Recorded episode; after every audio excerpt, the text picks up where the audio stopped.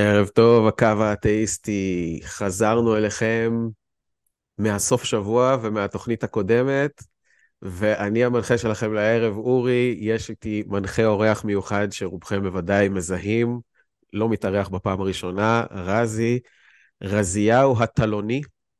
אהלן. what up, what up. אנחנו עונה 4, פרק 44. אנחנו בשלישי לדצמבר, וזה 2023 שנגמרת לנו, אנחנו אוטוטו 2024, אם יש דבר כזה, מישהו יכול להאמין, ככה זה. ואנחנו כאן רצים כבר מעל שלוש, שלוש וקצת שנים. כל, כמעט כל שבוע ללא יוצא מן הכלל, תשע בערב, מי שכבר מכיר, ברוכים השבים, ומי שחדש פה, אולי יש uh, מאזינים חדשים וצופים בקהל החי כרגע בגלל רזי, ואנחנו שמחים לראות אה, פרצופים חדשים, אני רואה בצ'אט חבר'ה שאני מזהה וחבר'ה חדשים. כל מה שאתם צריכים לעשות זה להתקשר עכשיו, הקו פתוח, 076-599-5940, או ללחוץ בלינק שאנחנו פותחים תמיד בימי ראשון בשעה הזאת בתשע בערב, ואז דרך דפדפן במחשב אתם יכולים לדבר איתנו אה, עם ציוד אודיו בדיבורית, או דרך הטלפון בשיחה הזאת, שיחה חינם, חיבור חינם. אנחנו רצים כשעה וחצי, נותנים עדיפות למתקשרים מאמינים.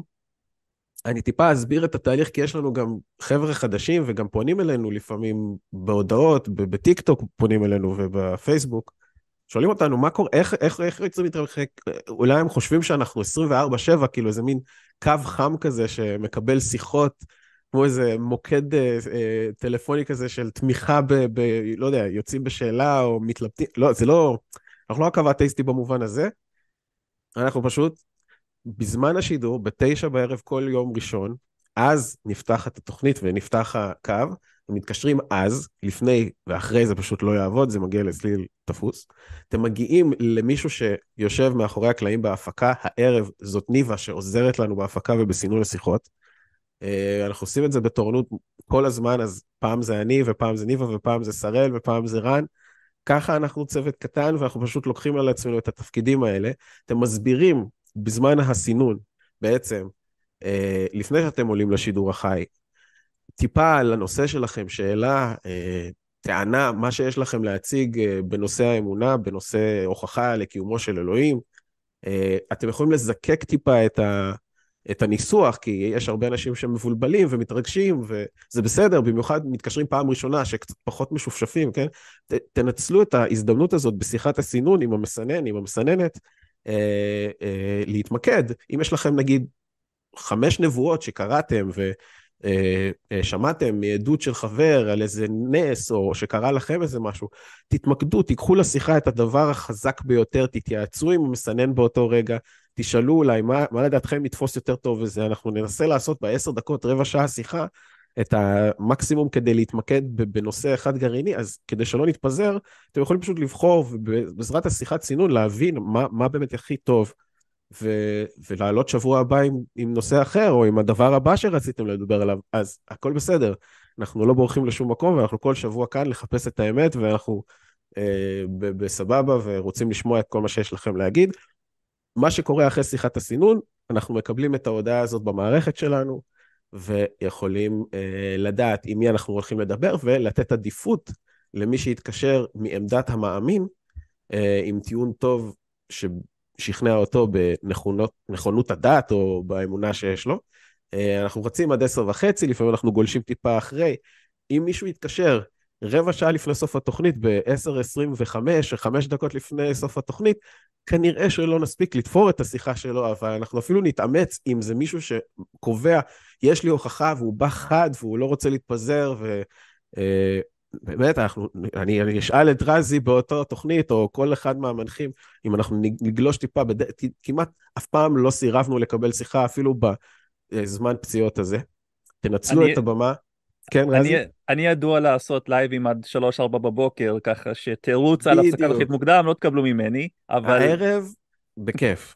הערב, בכיף. עד שיגמר לנו כל הכסף במונה, יש לנו, וזה מחבר אותי לנושא הבא שרציתי לדבר עליו פה בהודעות הקבועות, לתת לנו את התרומות.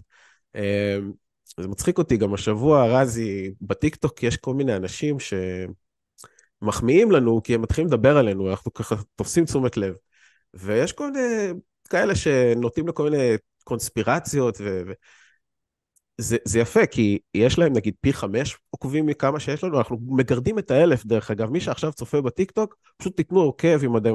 אנחנו קרובים, יש לנו 930 או משהו, זה עוד 70 ואנחנו כבר פותחים לייבים לבד ולא צריכים להיעזר באקאונטים נוספים שעוזרים לנו ככה, מגבים אותנו כמו שאתה לפעמים מפרגן לנו ומעלה דרכך. אז תנו לנו עוקב שם, אנחנו נעבור את האלף ונוכל להיות עצמאים בשטח. אבל מה שהתחלתי להגיד, פי חמש נגיד עוקבים מאיתנו, הם יותר גדולים מאיתנו ומפרגנים לנו כי, כי הם מגדילים את החשיפה, וזה בסדר שמדברים עלינו והכל בכיף, אבל אומרים שטויות, אומרים דברים כמו, אנחנו ממומנים, אנחנו מקבלים משכורת, אנחנו עובדים, עובדים פה בתשלום, אנחנו מתפרנסים מזה, או שמועבר אלינו כסף. אני, אני רוצה אני, לעשות... כן, אני, מה, רזי? אני חייב להגיד, אני מרגיש כבוד גדול כשמפתחים עליי תיאוריות קונספירציה, אני מרגיש שכאילו הצלחתי, אני מרגיש שכאילו עשי, השגתי את זה, עשיתי לגמרי. את זה, כאילו. לגמרי. וברגע שמתחילים להמציא עליי שטויות, אני יודע, זהו, אני אשכרה סלב אמיתי. יש בזה משהו מחמיא, בצורה קצת אולי, אה, לא יודע, לא, לא כיפית, אבל זה כן, זה, זה, אין ספק שזה מגדיל את החשיפה שלנו, תמשיכו לדבר עלינו. האמת שלי זה כיף, תמציאו עליי קונספירציות חופשי, באמת, לא אכפת לי, אני מאדים, אני איש לטאה, אני, אני בונה בחינם, לא יודע מה, בונה תמציאו, בחינם. הכל, הכל טוב. אז uh, חשוב לי פשוט לעשות סדר בעניין הזה, כי אנחנו מדי שבוע מעלים את נושא התרומות, וזה לא סתם, אנחנו לא באמת מקבלים פה כסף, ואם כבר אנחנו, בגלל שאנחנו עושים את זה לגמרי בהתנדבות, אנחנו אולי מפסידים כסף, כי בזמן הזה שיכולנו כל שבוע להיות פה, לא, לא להשקיע כסף במערכת, במערכת השיחות, ובכל ה setup הזה שעשינו פה מבחינת רישיונות לתוכנות ודברים כאלה שאנחנו נעזרים בהם, ו- ומיקרופון וציוד שאנחנו רוצים עוד לשדרג בהפקה וכדי להשתפר, אז אנחנו רק מפסידים כסף, אם כבר, לא הרבה, אבל אנחנו אוהבים את מה שאנחנו עושים. אה, וכן, יש גם כאלה אנשים ששמו לב שאנחנו בשיתוף פעולה עם עמותת חופש, כי אנחנו לא מחביאים את זה, אנחנו רוצים שאנשים ידעו את זה. עמותת חופש הם אה, עמיתים לדרך, שותפים, אנחנו בפערים מאוד קלים רואים את המציאות איתם בערך ממש אותו דבר. יש אולי כמה ויכוחים מינוריים בינינו ולביניהם, אבל אנחנו בשיתוף פעולה. דרך אגב, לא מתחילת הדרך שלנו, אנחנו כבר שנה בערך בתחילת הדרך לא היינו בשיתוף פעולה עם חופש. הסיבה שאני סתם מזכיר את זה, כי, כי זה עורר איזשהו תגובות כאלה, וגם מדברים עלינו בצ'אטים של אנשים בלייבים אחרים.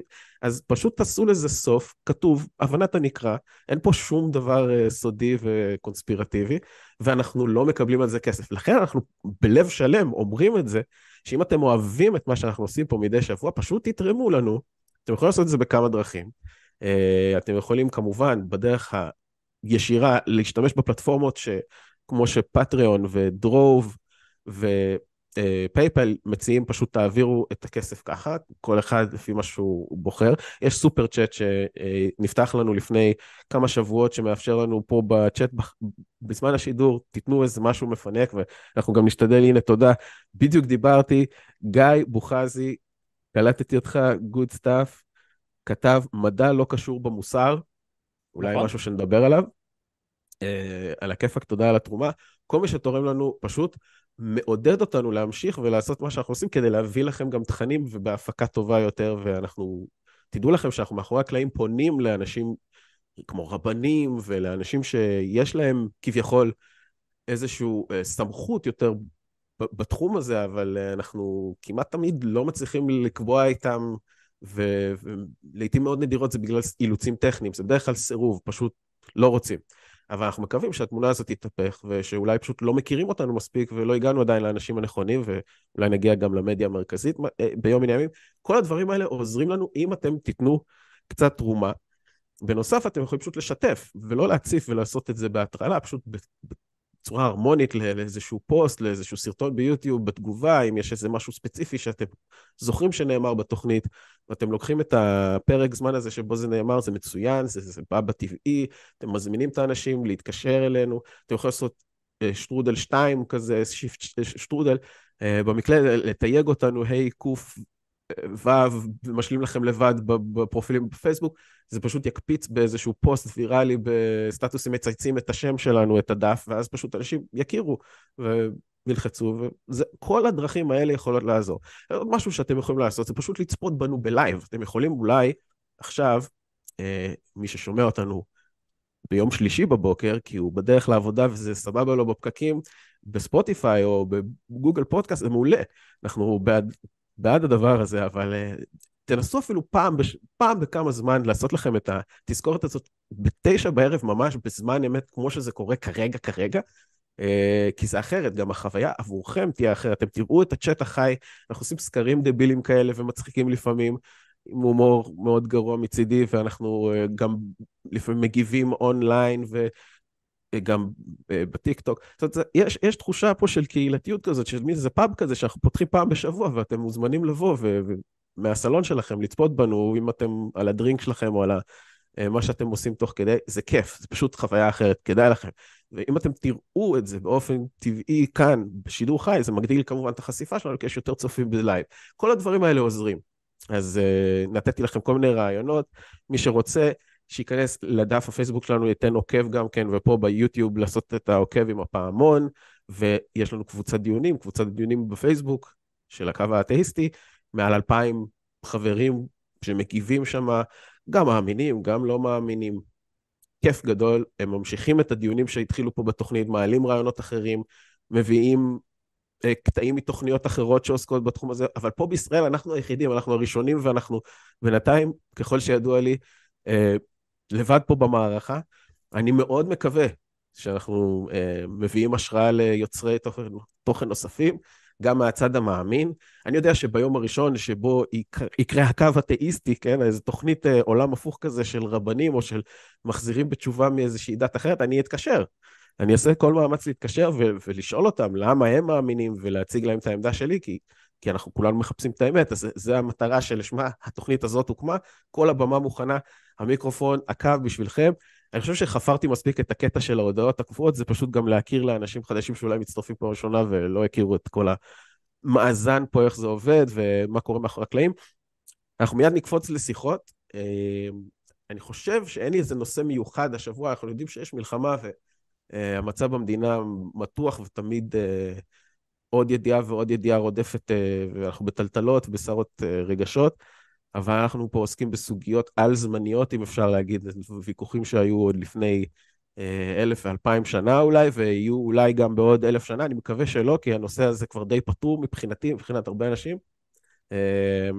אולי זה ייתן קצת אסקפיזם, קצת תחושה שאנחנו יוצאים מהעומס הרגשי של ה... של השגרה. בואו נראה אם יש עוד משהו מיוחד.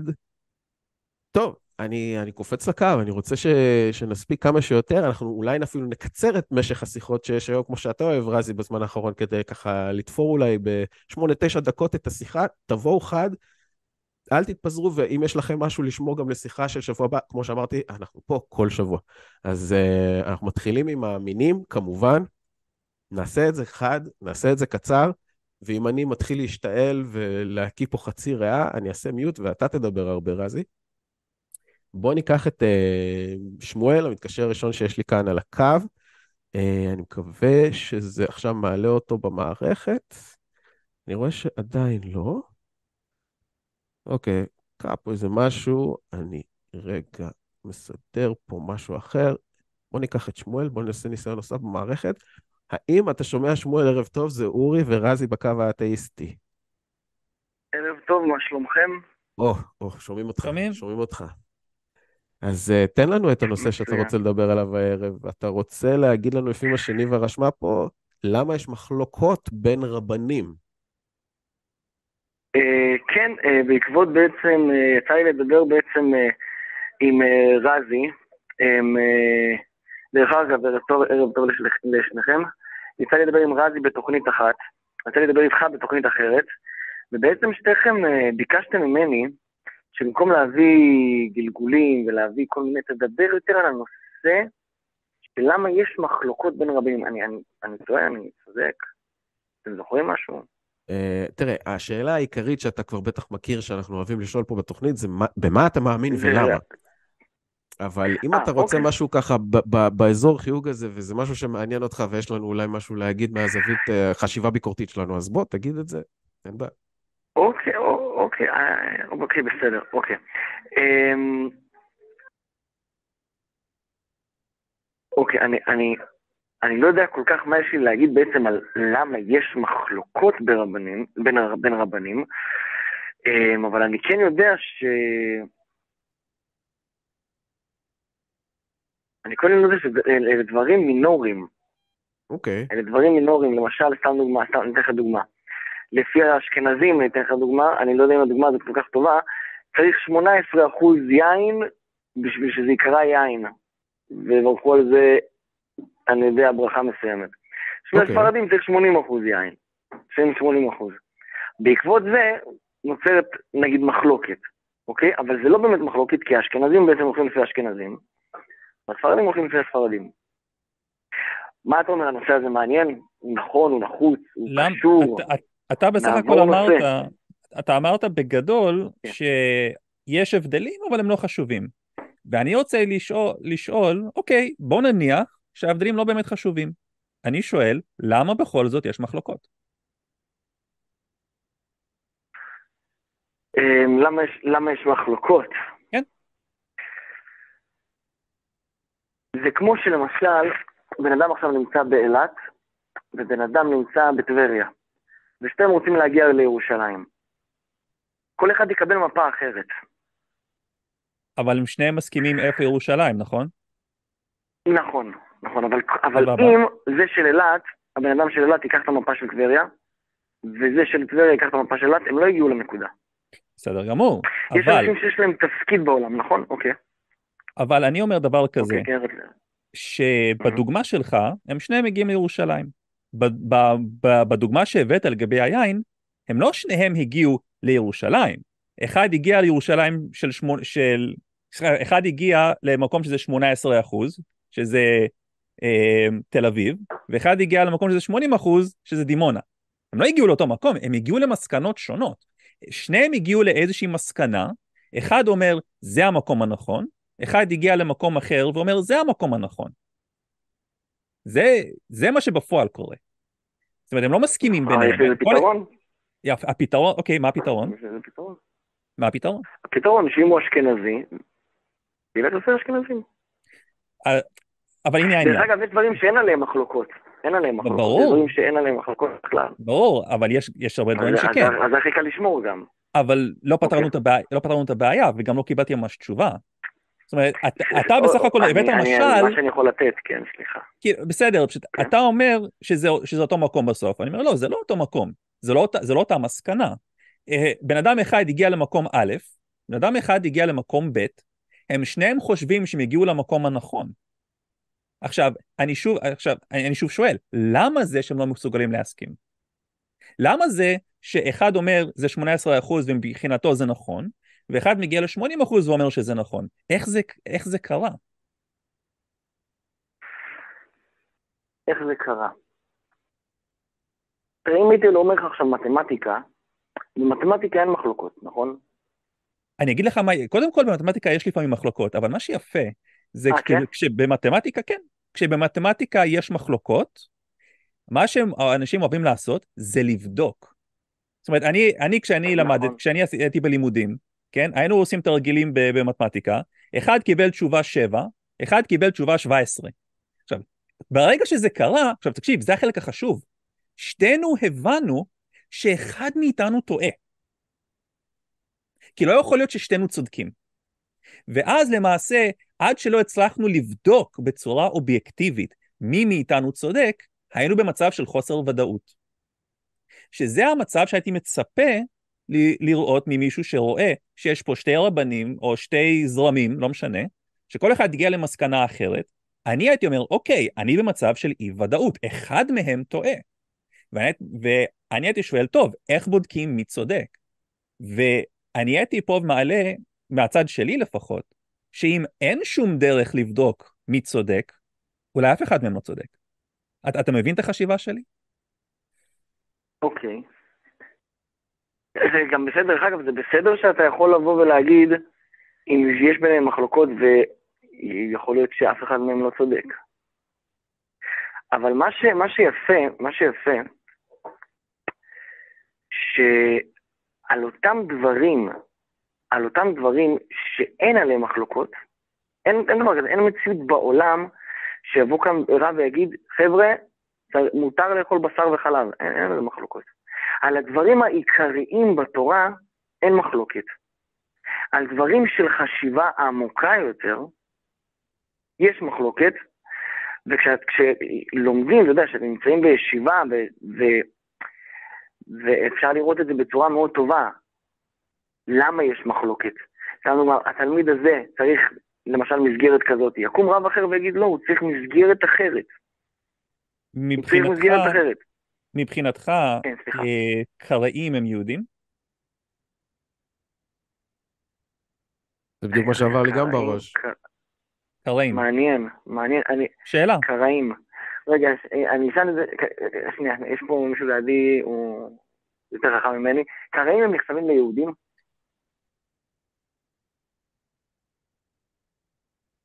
מה? הם, הם מאמינים בתורה ומצוות?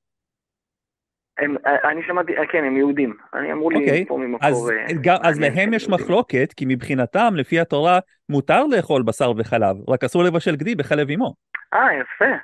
אה, אז גם, אז גם, על זה, יש, אז גם על זה יש מחלוקת. אתה פה משהו מעניין, יפה.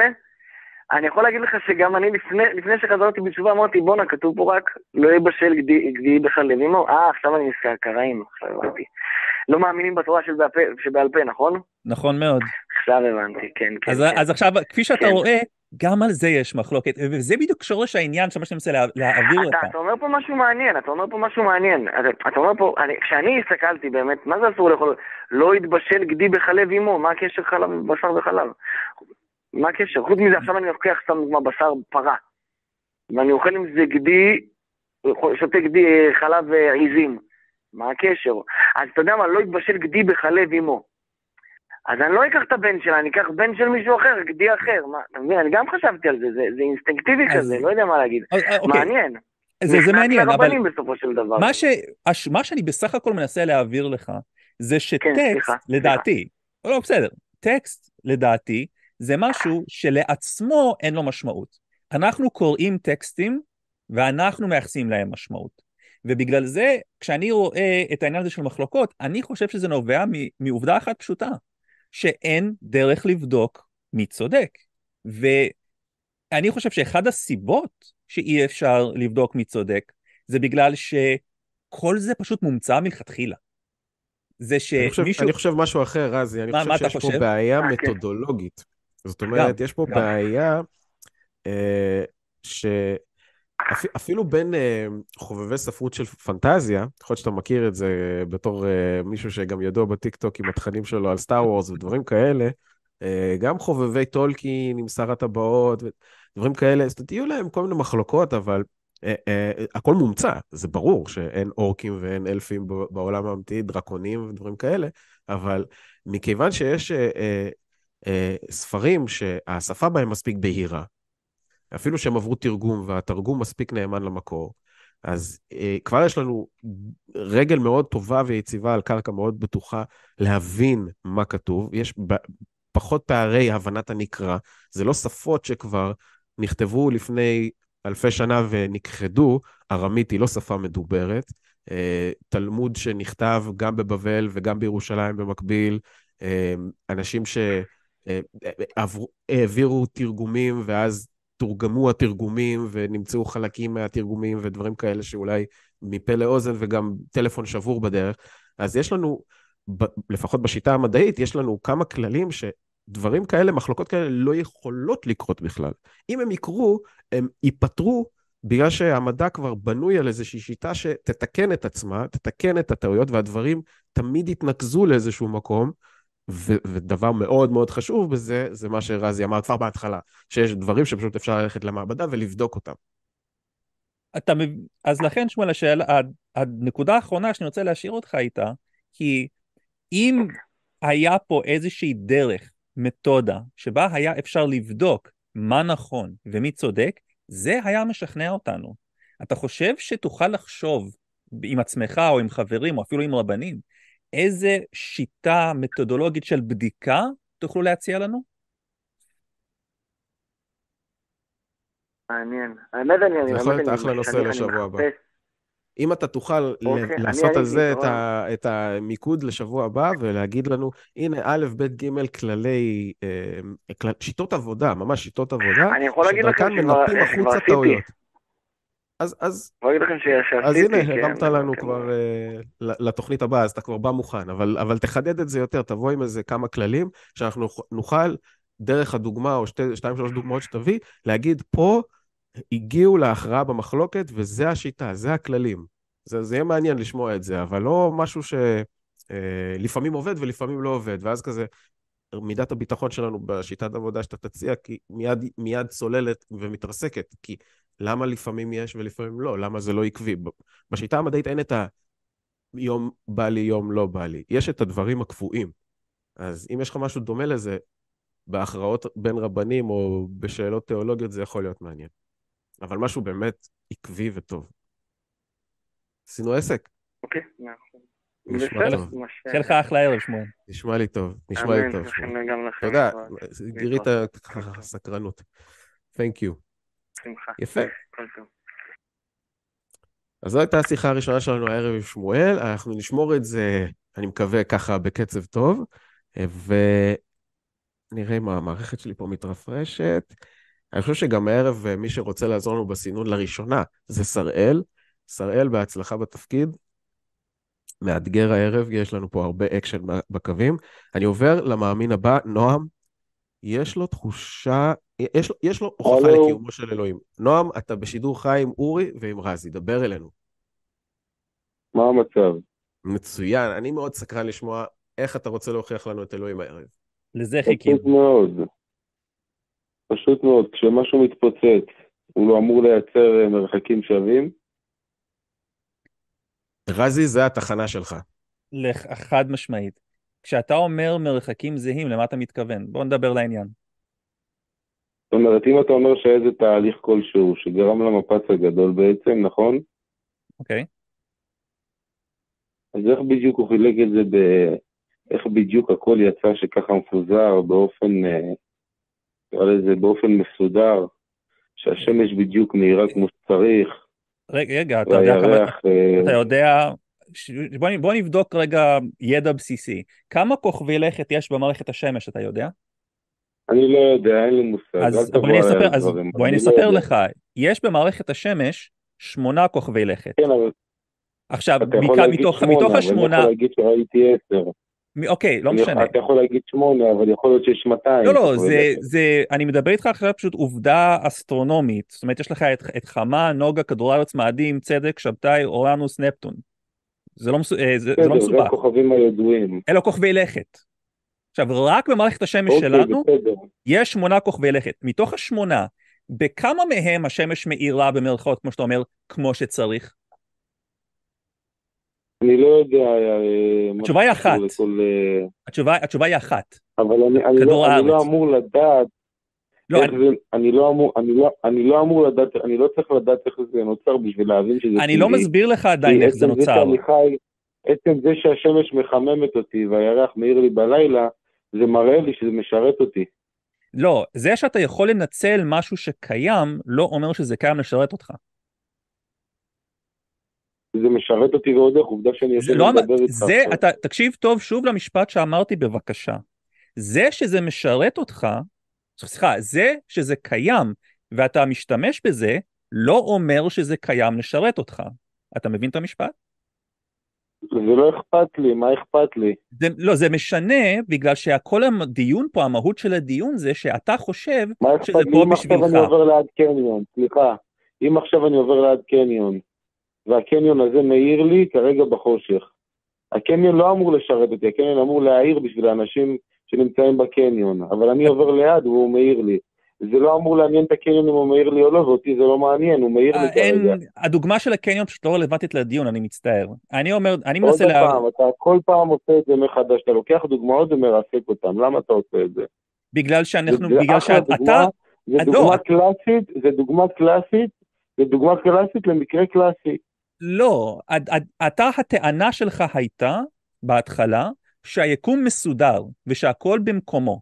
אני לא, באתי בדוגמה... לא, לא, לא על זה. דיברתי על מה שאמרת לאחרונה. אמרת עכשיו לאחרונה זה שזה, משר... זה שזה מאיר לך ביום לא, לא ובלילה, לא, אבל... זה לא אומר שזה זה קיים, זה... וזה לא אומר שזה לא, לא. משרת אותך. אף... מה אכפת לי אם זה משרת אותי או לא? לא, כי הטענה שלך הייתה זה שזה שם בכוונה בשביל, שזה מישהו עשה את זה בכוונה. אוקיי, נכון. וה, והקניון לא... מ... לא... אבל אתה, אני... טוען, אתה טוען שזה לא משרת אותי, מה זה משנה? לא, אני לא אמרתי לא, שזה... אני לא אמרתי שזה לא משרת אותך. אני, אני אומר שזה שזה שם, ואתה מנצל את זה, לא אומר שמישהו שם את זה בשבילך. לא, אני לא ניצלתי, אני רק אמרתי שזה פלאי מדי בשביל להגיד שזה נוצר בתהליך של מפץ גדול. אבל אתה, יש לי, אני חושב, תסלח לי, אבל בוא נשאל אותך, האם אתה יודע בכלל מה זה המפץ הגדול? מה זה? אני אמרתי לך, אל תשאל אותי בעניינים האלה, כי אם אני אכנס אז... לזה, אני ודאי שאני אוכל להתווכח איתך בצורה הרבה יותר חכמה. לא, זה לא העניין. שנייה, רזי, יש לי שאלה אחרת. יש לי שאלה אולי גם לשניכם. אני כרגע מדבר איתך ברמה, ברמה של מה שאני מבין. אני לא, יודע לא, שאתה אז... מבין גדול. אני חושב שאתה מתנגד... ואתה איש מדע גדול, ואתה כבר הספקת כנראה לקרוא את כל הספרים ההיסטוריים האפשריים. אני, אני, יש לי הרגשה ש... אתה הספקת כנראה ללמוד על כל היקום עצמו. אבל בגלל זה אני מדבר איתך על, על, על, על הכי קלאסי והכי פשוט. אבל לא, אבל... שנייה, שנייה, שנייה, שנייה, חבר'ה, שנייה, שנייה. יש לי שאלה. תקן אותי פה גם אם אני טועה, רזי, זה משהו שאני קולט הרבה בדיונים של אנשים שלא מכירים את הנושא הזה, שבמהלך שנות קיומו של כדור הארץ, בערך מהרגע שנוצרו חיים והתחילו להתפתח חיים על פני כדור הארץ, אם אני לא טועה, זה בערך הנתון קרוב ל-99 אחוז, אם לא יותר מזה. 90, כמעט כל מה שאי פעם התחיל להתפתח כבר לא קיים. זאת אומרת שהייתה היכחדות, דינוזאורים זה סתם דוגמה, זה, כן? זה אבל... נכון, אבל זה נכון, אבל דוגמה מנגד... אם יש כל כך הרבה שובל של מוות והיכחדות בדרך לפרק הזמן שבו נגיד בכמה אלפי שנים האחרונות אנחנו יכולים פחות או יותר בצורה הנוכחית שלנו להתקיים, נגיד, מה זה אומר בעצם על המיקום המושלם של השמש וכל התנאים שבא, שנראה לנו שהם מסודרים, אם זה פסיק בציר הזמן שבאמת קיים ועוד אולי יהיה קיים. יש נקודה יותר בסיסית מזה. אני תמיד שם לב שאנשים מתנגדים למשהו לפני שמבינים מה זה. ואני אומר... אני, לא, אני לא מתנגד, אני, אני מאמין שמה שאני אשמע ממך זה יותר יתמוך בדעה שלי. בגלל זה אני מאוד סקרן לשמוע מה אתה אומר. רגע, מה, לא, מה אתה חושב על מה שאני אמרתי? זה, זה, זה סטם סקרן אותי, אם זה, באיזשהו למה, מקום זה לא מערער את הביטחון שלך במה שאמרת? אם אתה יודע עכשיו נתון, כ-99% מכל בעלי החיים, כל מיני מסוים. בעלי החיים בכלל לא שרדו. אם, אם אני יודע נתון מסוים על היקום עצמו, ההפך, אני יודע שזה יהיה יותר ויותר מעניין ומסקרן, וזה יהיה יותר מרהיב, ואני כן. יותר אתפלא מדברים, ואז זה יותר יוכיח לי שיש מציאות אלוקית שכן ברא את זה. אבל, אבל כל שובל המוות וההיכחדות הזאת בדרך לנקודה בזמן הדי שולית מה, שבה מה אנחנו נכחד? חיים... בוא תסביר לי מה נכחד. בו שמש לא נכחדה וירח לא נכחד. מה אני נכחד? אמרתי, אני אמרתי, תקשיב למה שאני אומר, כ-99% מכל מיני בעלי החיים, והצמחייה כנראה, מרגע שאי פעם נוצרו, כבר לא שרדו לתקופה שבה אנחנו חיים. עם כל העושר והגיוון של בעלי החיים והצמחייה שאתה רואה כשאתה פותח את החלון או רואה national geographic, אתה מסתכל על בערך מה ששרד מתוך המאה אחוז שהיה יכול לשרוד. אתה מסתכל על אחוז אחד, זה מה שאני מסביר לך. למה אתה חותר? אני חותר לזה שאם אתה מתפלא, אמרת שאתה מתפלא, יש, יש בך פליאה, נכון? יש בך פליאה ותחושה של הערכה. זה גורם לי לפליאה. אתה רואה את כל, את כל מה שלא שרד, או שאתה רק מסתכל על משהו מאוד מאוד קטן מהעוגה השלמה. אתה מבין מה אני שואל?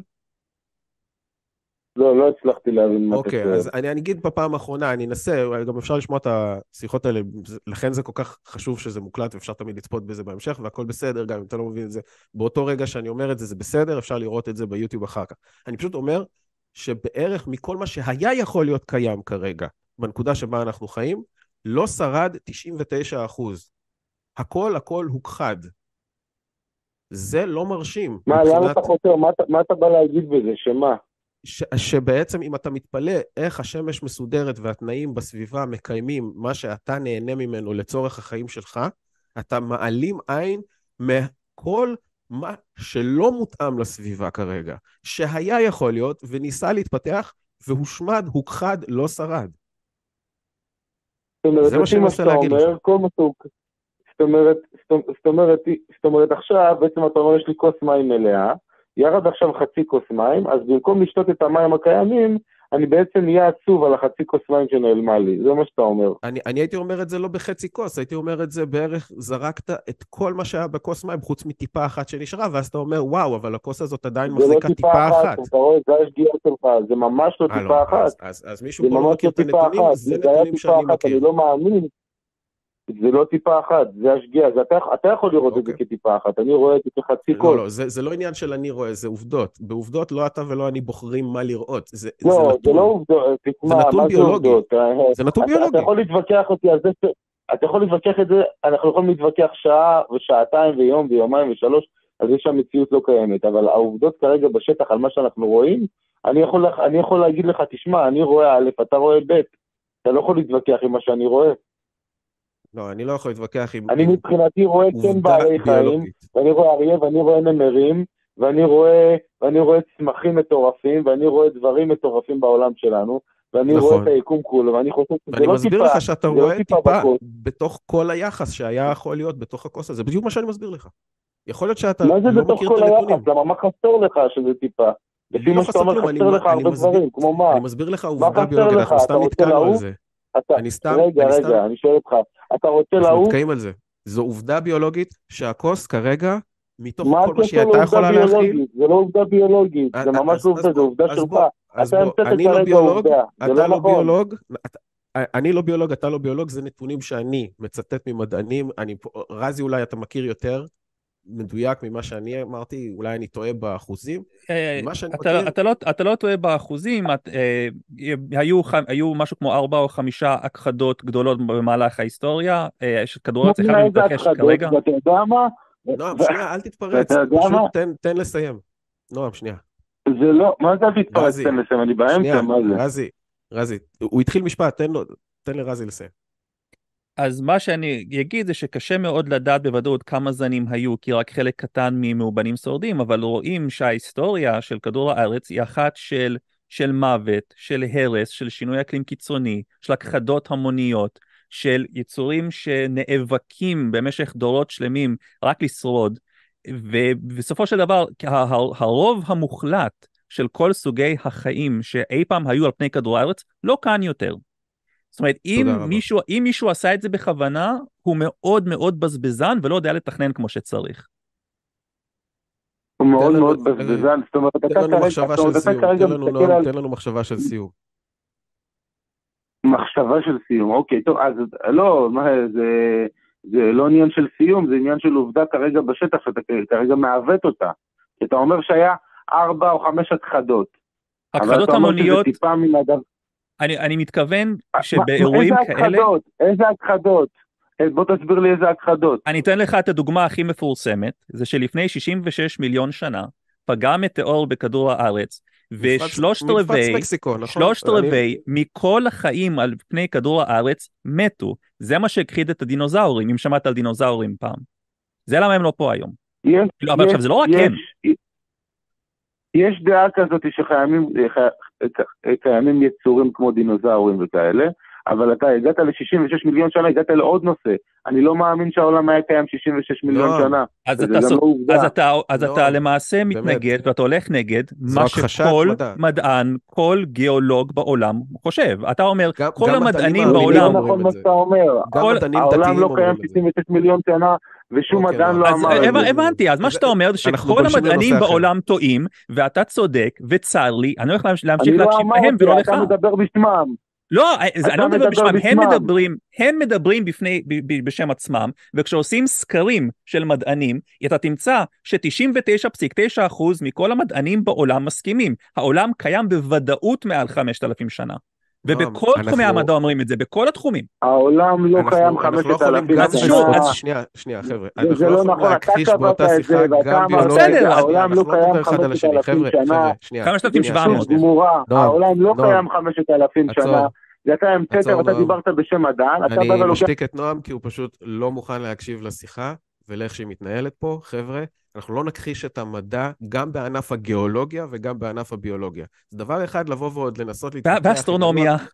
ואסטרונומיה, אנחנו יש סרטון נהדר, יש סרטון נהדר, אני תכף מוריד אותך מהשתק נועה ואנחנו ניפרד כידידים. חשוב לי שפשוט תשמע את זה, וכל מי שצופה בנו, יש בטיקטוק יוצר תוכן נהדר נוסף שקוראים לו לביא, טיצ'ר לבה, גם הוא יהיה אורח מיוחד שלנו והוא השתתף פעם בהנחיה פה, הביא המון המון ידע אישי מתחום הלימודים שלו בתחום הביולוגיה והאבולוציה.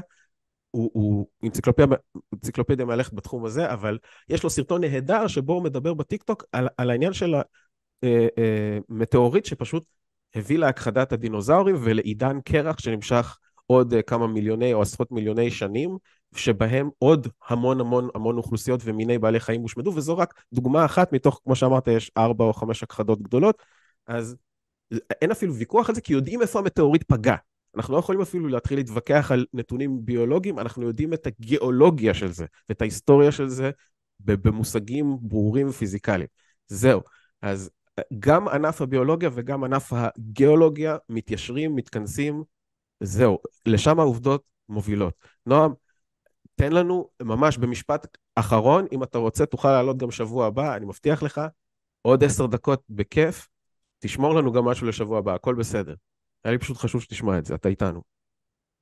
כן, שוב, אתה עוד פעם, משפט לסיום, אז ככה, זאת אומרת, אה, בקצרה, ההוכחות המדעיות של מה שהוכחת הן הוכחות, אה, זאת אומרת, אה, אני, חלק מהן ברובן קיימות, חלק אתם עיוותתם, חלק אמרתם דברים לא נכונים, חלק לגבי ההכחדות, יכול להיות שהיו הכחדות המוניות, יכול להיות שהיו דברים, וזה, וזה לא טיפה מן הים, זאת אומרת, זה לא, זה לא, זאת אומרת, זה לא שזה לא טיפה מן הים, זה לא משהו שהוא, שאתה יכול להגיד שהוא משמעותי, ועכשיו הוא חסר לנו, ועכשיו הוא מוכיח את זה שהאל לא קיים.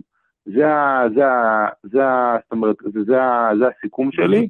זאת לא הייתה הטענה שלנו, תודה. אנחנו לא, לא, לא, זהו, זה כבר גולש אולי לנושא חדש. אני חושב עדיין, אני חושב עדיין אני חושב עדיין שכל מה שנוצר, דבר שנוצר לא יכול להיווצר בדיוק רב, אה, ובמיוחד לגרום לחיים על פני כדור הארץ, ואם תחקור את זה לעומק, ואם תחקור את זה לעומק ותחקור עוד ועוד, בסוף בסוף בסוף אתה תגלה שיש כוח שפועל, שכן מניע את הדבר הזה. בהיפרדות אה, חיובית ובתקווה להמשך השיחות בינינו, תעלה שבוע הבא, אם אני זוכר נכון בלו"ז, זה שבוע הבא, אנחנו עם טיצ'ר לבה, עם לביא. אבל אם אני טועה זה בעוד שבועיים, תהיה איתנו בקשר, תעלה, אנחנו מפרסמים, תעשה עוקב אצלנו, שתדע מתי אנחנו עולים עם לביא. הוא, בתחום הביולוגיה הוא ממש טוב. אין בעיה, אין בעיה. אה, לפני, לפני שאני יורד מהשידור, הלו, אתם שומעים אותי? כן, כן, כן, כן. אני אומר, לפני שאני יורד מהשידור, חשוב לי, אה, חשוב לי להדגיש שאני לא בא חס וחלילה אה, לפגוע או להתנגח בקטע של משהו אישי. זאת אומרת, זה, זה הדעה שלי, וככה אני חושב. תודה רבה. וזה הכל, ותודה רזי, תודה רבה. אחלה, היה כיף לדבר. תודה נועם. בסדר גמור. גם חשוב לסגור לפעמים את הפערים האלה גם בנימה אופטימית, כי יש, יש דברים שאנחנו בפערים מאוד גדולים של השכלה לגביהם. אני גם בעצמי לא מוסמך לדבר על נושאים כאלה, אני נעזר בידע שלך, אני נעזר באנשים שהלכו ולמדו את זה באקדמיה ונתנו מיטב שנות אה, חייהם במחקר על הדבר הזה, והם נשענים על עבודות רציניות של מדענים עם שם עולמי ו- ו- וקונסנזוס מדעי, זאת אומרת, אפילו אין, אין אפילו כל מיני סהרוריים בשוליים שמכחישים את זה, לא, כולם פחות או יותר 100% מבינים שאנחנו לא מדברים על עולם בן 6,000 שנה, וכל הראיות מובילות לזה שהיה אה, הכחדה גדולה של דינוזאורים לפני עשרות מיליוני שנים. בערך מה שאמרנו זה 65, ושהיו הכחדות המוניות, זו רק הדוגמה הכי קרובה אולי אלינו היסטורית. יופי. זה גם מה שאנשים הכי מכירים, בדרך כלל. כן, כן, כן, זה, זה כל כך בלתי ניתן להכחשה, וזה זה, זה אומר משהו לגבי הפערי השכלה, אולי דברים שצריכים לקחת פה בחשבון מקבלי החלטות ברמה של מערכת חינוך ודברים כאלה. אה, אני אפילו לא מדבר על ללמד אבולוציה, אני, זה סתם הערת אגב, עכשיו אני נזכר שפשוט למדתי חמש יחידות ביולוגיה ולא, ולא הוזכרה המילה אבולוציה אפילו פעם אחת. אולי, אולי בהקשר של חיידקים, המילה דרווין לדעתי לא, לא הוזכרה אפילו פעם אחת. אמנם עברו כמה שנים מאז שעשיתי בגרות חמש יחידות ביולוגיה, אבל אני בספק אם תוכנית הלימודים התעדכנה עד כדי כך, וזה עצוב מאוד. אמ, אני רוצה לקבל את וסים. וסים הוא אתאיסט חדש, אה, טרי, רוצה לספר לנו איך הוא הגיע לאתאיזם? אנחנו משנים קצת את ההילוך כדי לשמוע מישהו יותר קרוב לעמדה שלנו. וסים, אתה שומע אותנו? אתה בשידור חי.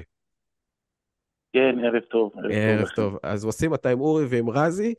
Uh, אתה רוצה לספר לנו איך הגעת לאתאיזם? זה יכול להיות מאוד מעניין. וסים, זה לא שם יהודי במקור. אני מקווה שאני לא מגלה פה משהו מטורף. לא, אני לא יהודי, לא הייתי יהודי, אני נוצרי מחיפה, לשעבר נוצרי קתולי מחיפה.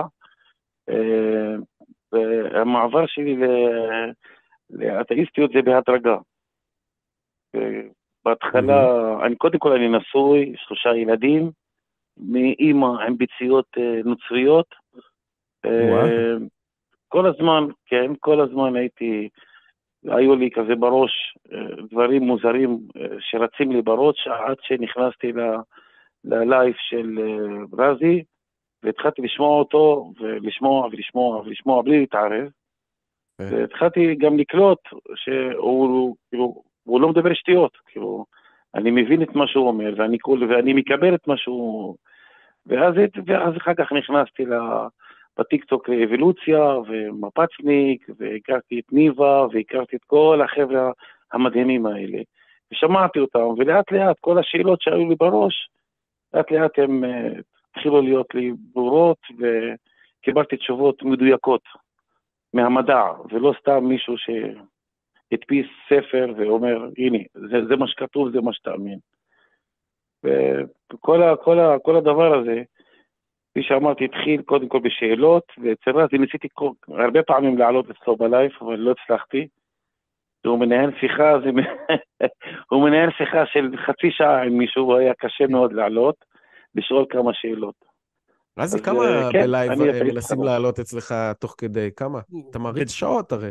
כן, תראה, היו תקופ... פעם, כל פעם מחכים לי רק איזה, לא יודע, חמש, שבע, אבל מאז שהם אממ. הורידו את המגבלה מ-1,000 עוקבים ל-200 עוקבים, זה, זה נפוץ שיש לי 20 ומשהו מחכים בתור. זה, זה מטורף, ו, ואני חייב להגיד, זה אחד, אחד הדברים הכי מעצבנים בטיקטוק, שהם לא אומרים לי כמה זמן כל אחד חיכה. Mm. זה, זה שם את זה באיזה סדר א' ב' נראה לי, אז זה מאוד מתסכל. לא, זה, זה סדר כאילו למעלה, כן, הסדר כן. הוא למעלה הכי הרבה מחכה. שלמטה הוא הכי פחות. לא, אז לא אה, הייתי ממתין הרבה, ו... כן, ו... אבל אחר כך כשנכנסתי לאבולוציה ולמפצניק, והכרתי כמה אנשים ששם שמעתי ויכולתי לעלות ולשאול שאלות וקיבלתי תשובות. ואהבתי. המשפחה שלי בהתחלה, אימא שלי קתולית אדוקה מאוד, לא קיבלה את מה שאני, למה שאני הולך, כאילו היא לא, היא לא כועסת, היא אומרת, אוקיי, אבל אתה תלך לגיהנום. היא, היא בסרט של של, של דבר כזה שנקרא גיהנום. ניסתה לעשות לך איזה... אני שמח מאוד. אינטרוונשן כזה כמו להציל מישהו מהתמכרות לסמים, להביא פתאום איזה כומר, אה, להפתיע אותך בדרך, לה... אה, לעשות לך איזה שיחת הפתעה כזאת, להושיב אותך, לחפור לך בראש, משהו כזה, להתערב בגורל שלך? לא יש, לי, יש לי כומר, בן דוד. בן דוד שלי כומר, שהוא לא בן דוד, הוא דוד, שהוא קרוב משפחה של אימא שלי, מאוד. אבל הוא מאמא, בקיצור, הוא, הוא קרוב משפחה, שהוא עשה תאונה. ואז היא אומרת, ואמרתי לה, למה בורא עולם לא דיבר אותו, לא עזר לו? הוא כומר, הוא כומר שנים, הוא כומר של 20 שנה, אז היא כזה, אתה משוגע, אתה אומר, מה זה קשור לאלוהים? יש מישהו שלקח מכונת כביסה שבורא עולם דיבר איתו, הוא פנה אליו, אז למה הוא לא הוציא את הכומר, או את הרב, או את זה? היו לי כמה שאלות ש... הכי חשוב שאני הכרתי אנשים מדהימים. כל, כל החבר'ה שאין להם עליונות, אני יהודי מהעם הנבחר, או אני מוסלמי, הדת הנכונה, או אני נוצרי, אין את זה. כולם שווים, כולם, כולם אחד. המדע מדבר, המדע מוכיח. זה, זה, ככה זה נברא, וככה זה נברא, וככה זה נברא. אני בהתחלה אמרתי שאין דתות. ככה זה אצלי היה בהדרגה. שאין דתות, אין כזה דבר דתות. אחר כך אמרתי, אוקיי, אין דתות, אבל יש כזה בורא עולם שברא כן. את כל היקום הזה, לא יכול להיות שזה נברא מאיזה משהו. ואז שאלתי שאלות... זה התהליך שכולנו מכירים. סתם... כן, ושאלתי שאלות כאילו... כן. כן, התחלתי לשאול, ואז אמרתי למישהו, זה לא יכול להיות שמישהו, אה, ש, שהמפץ או איזה משהו שהביא לב, כאילו לב שפועם.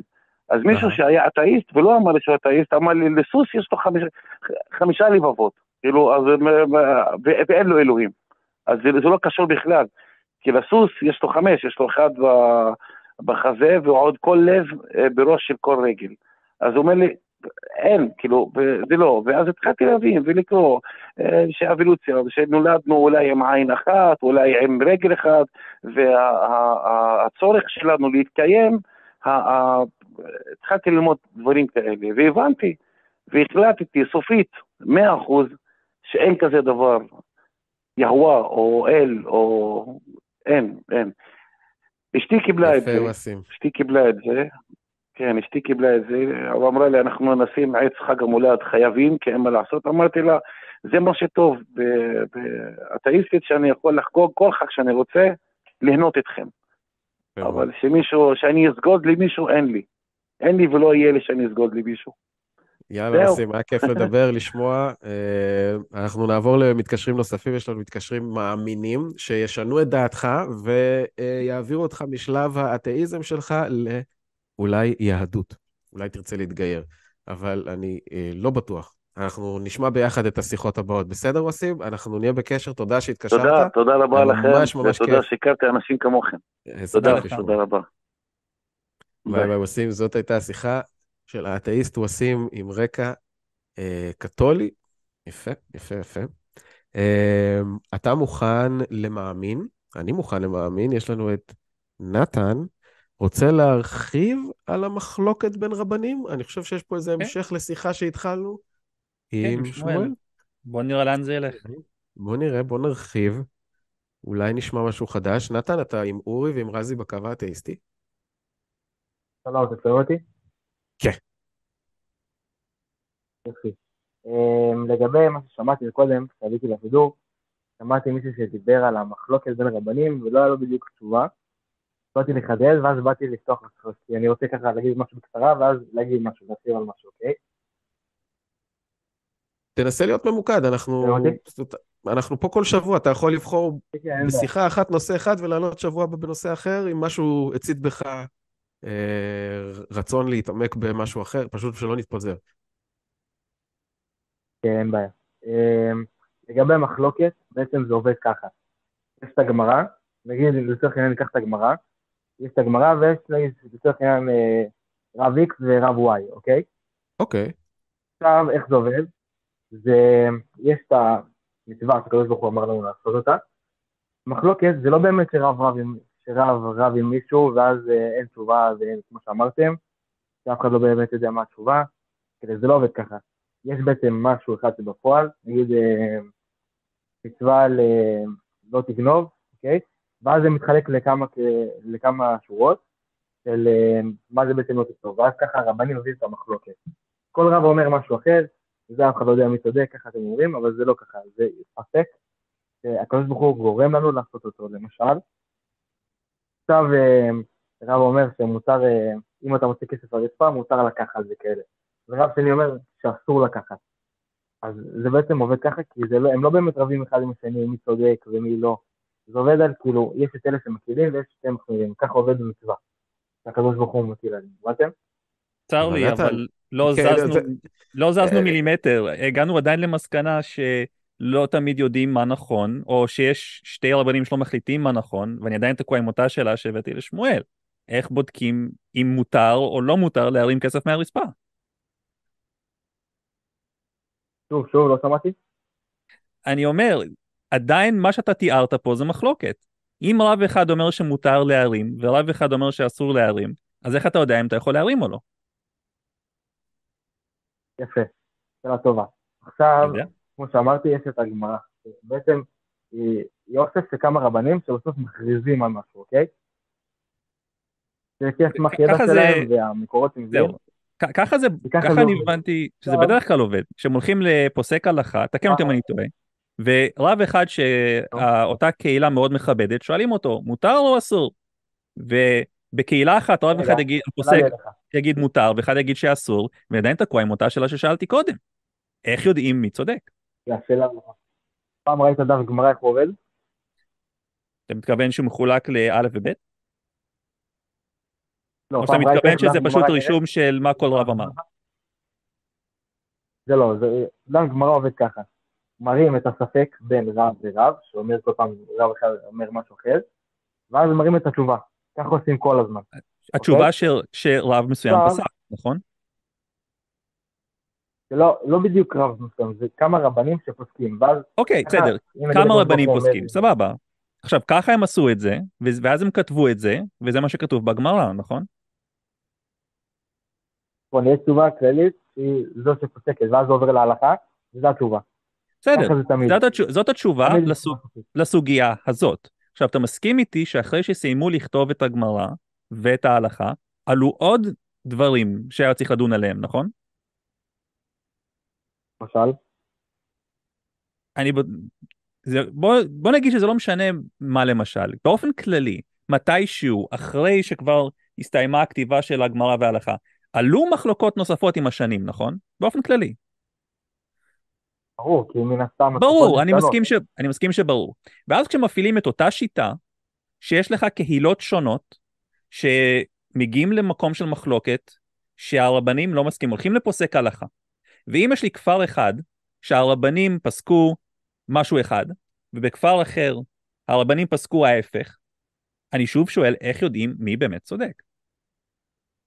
אני יכול טיפה, לא אני יכול טיפה לחדד פה את הפערים, אנחנו מדברים כן, לפעמים... כן, כן, אני מרגיש שאני שואל את אותה שאלה כבר פעמיים שלוש. אה, אה, אני אתן לך אולי איזשהו... רגע, אין נתן, שנייה, תיקח את השאלה שאני מוסיף עכשיו ותחשוב אם התשובה שלך תופסת גם לגבי זה, כי אני הולך להפיל פה משהו הרבה יותר כבד משקל ממשהו שכמו, רואים נגיד כסף על הרצפה. יש לך רב עם, אני חושב שאני לא אגזים ואני אומר, מאות אלפים או עשרות אלפים של חסידים של אותו רב, שבטוחים שהוא המשיח. כולם פחות או יותר מבינים שאני מדבר כרגע על אה, שניאורסון, מנ, מנחם מנדל שניאורסון, השביעי, או מי שזה, או כמה שזה לא היה בשושלת, הרב הידוע מלובביץ'. בטוחים, בטוחים, חלק אפילו בטוחים שהוא לא מת, שזה כבר פיצול קטן בתוך קהילת הבטוחים שהוא המשיח, כאלה שבטוחים שהוא אפילו לא באמת נפטר. עכשיו, בנוסף לכל קהילת המעריצים, סלש חסידים, סלש משוכנעים במשיח הזה, יש כמות של אלפים, אם לא יותר, אני לא עשיתי את הספירה, שבטוחים שמישהו אחר, רב אחר, שהוא מברסלב, הוא המשיח. מישהו שגילה פתק שבו כתוב שמישהו הרבה שנים לפני זה הכריז שהוא זה שימצא את הפתק והוא יהיה המשיח, עלה אצלנו מישהו, בעונה הראשונה, אני חושב, של, של הקו האתאיסטי, שדיבר איתנו על זה, שהוא סבא ישראל, שזה מין איזה מישהו, הוא כבר בעצמו גם לא בחיים, שהוא שמע אותו וראה קטעים שלו ביוטיוב, והוא כל כך התרשם מאיך שהוא מחייך ונשמע כזה, כמו איזה מין מישהו מואר, והוא השתכנע שהוא המשיח. עכשיו, איך אתה פותר דברים כבדי משקל כאלה? שאתה מדבר על פערים בין אלפי אנשים בטוחים שזה משיח, אלפי אנשים בטוחים שזה משיח, וזה עוד לפני שדיברנו על דתות אחרות שבנצרות חושבים שמישהו אחר, שכבר אלפיים שנה לא איתנו, הוא היה המשיח. ולא דברים קטנים כמו. האם להרים כסף או לא. נכון, אבל קודם כל אני רק רוצה לציין, לחשוב על בן אדם שהוא המשיח, סתם ככה לחשוב שהוא המשיח על פי החוכמה שלו, כמו על הרבי מלובביץ', חרלי אני לא מזלזל, אבל זה עבודה זרה לכל דבר, מה שקורה שם. זה עבודה זרה. כל מה שקורה שם זה פשוט עבודה זרה. למה? כי כל המושגים של המשיח, כשמסתכלים על הרבי מלובביץ', נעלמים. כי גודל הדבר ראשון הוא מת, משיח לא יכול למות, הוא הרי צריך לחיות בעולם הזה, אנחנו צריכים למצוא אותו שהוא חי. זה כבר מבטל את כל הדברים, אז אין לי מה להרחיב על זה, על okay. הרבי אוקיי. מלובביץ' וכל הדברים האלו.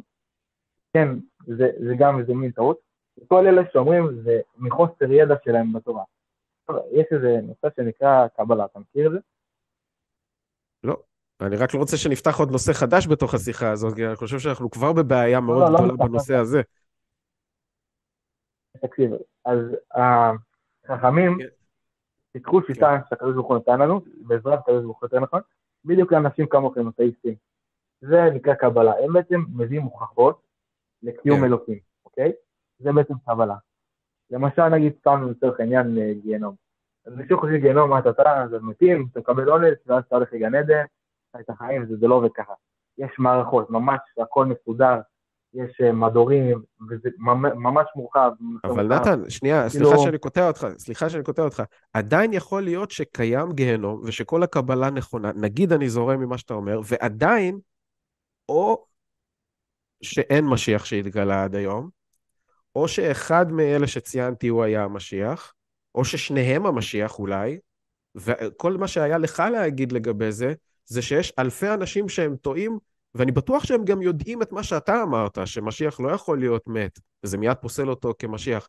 אני בטוח שהם יודעים את מה שאתה אמרת, ובכל זאת, הם מאוד מאוד משוכנעים לא, אחרת לא, ממך, לא, והם חושבים שאתה זה שטועה. לא, זה, זה לא עובד ככה, אוקיי? אם הקדוש ברוך הוא אומר שהמשיח הוא צריך להיות בדור הזה, שניקח, אני לא ארחיב על זה, כי זה... כן. כי עוד פרטים שצריך ידע מורחב על זה, אבל בכללים מה שאני בא להגיד, זה שאם הקדוש ברוך הוא אומר שהמשיח צריך לחיות איתנו, והוא מת, זה חד משמעית לא משיח, וכל החסידים האלה, חסידים, שאני רק, אני אומר את זה, אבל הם באים מקהילות קיצוניות, אוקיי? שבעצם כל הזמן, כל החיים שלהם מחנכים אותם שרבי מלובביץ' או רבי נחמן, הם המשיח, אוקיי? זה לא עובד ככה, אפילו, רק לצורך העניין, שניהם, גם הרבי מלובביץ' וגם רבי נחמן, טענו שהם לא המשיח, ובכל זאת קראו להם המשיח, גם יש להם ספרים שמדברים על מי הוא המשיח, איך הוא יגיע וכאלה. לכל, לכל רב יש לו את הספר שלו, שהוא מכין, של אה, כל אחד יכול לבחור לו את הנושא שלו, את ההלכה, את ה... מה שהוא רוצה לכתוב, אבל עצם זה שאתה מחליט על בן אדם מסוים שהוא ממשיך, זה כבר טעות. זה לא עובד ככה, זה אני, אני פשוט הבאתי לך דוגמה אחת למשהו שהוא באמת באמת מביא קבוצות די גדולות של מאמינים לעימותים די אפילו אלימים ביניהם, ואני בטוח שהם כולם אנשים עם שכל בריא. והם לא סתם שטופי מוח שבגיל אפס למדו... יש גם כאלה שכחילונים עברו חזרה בתשובה, וכאלה שעשו את זה באסכולה של נחמן ואסכולה של חב"ד.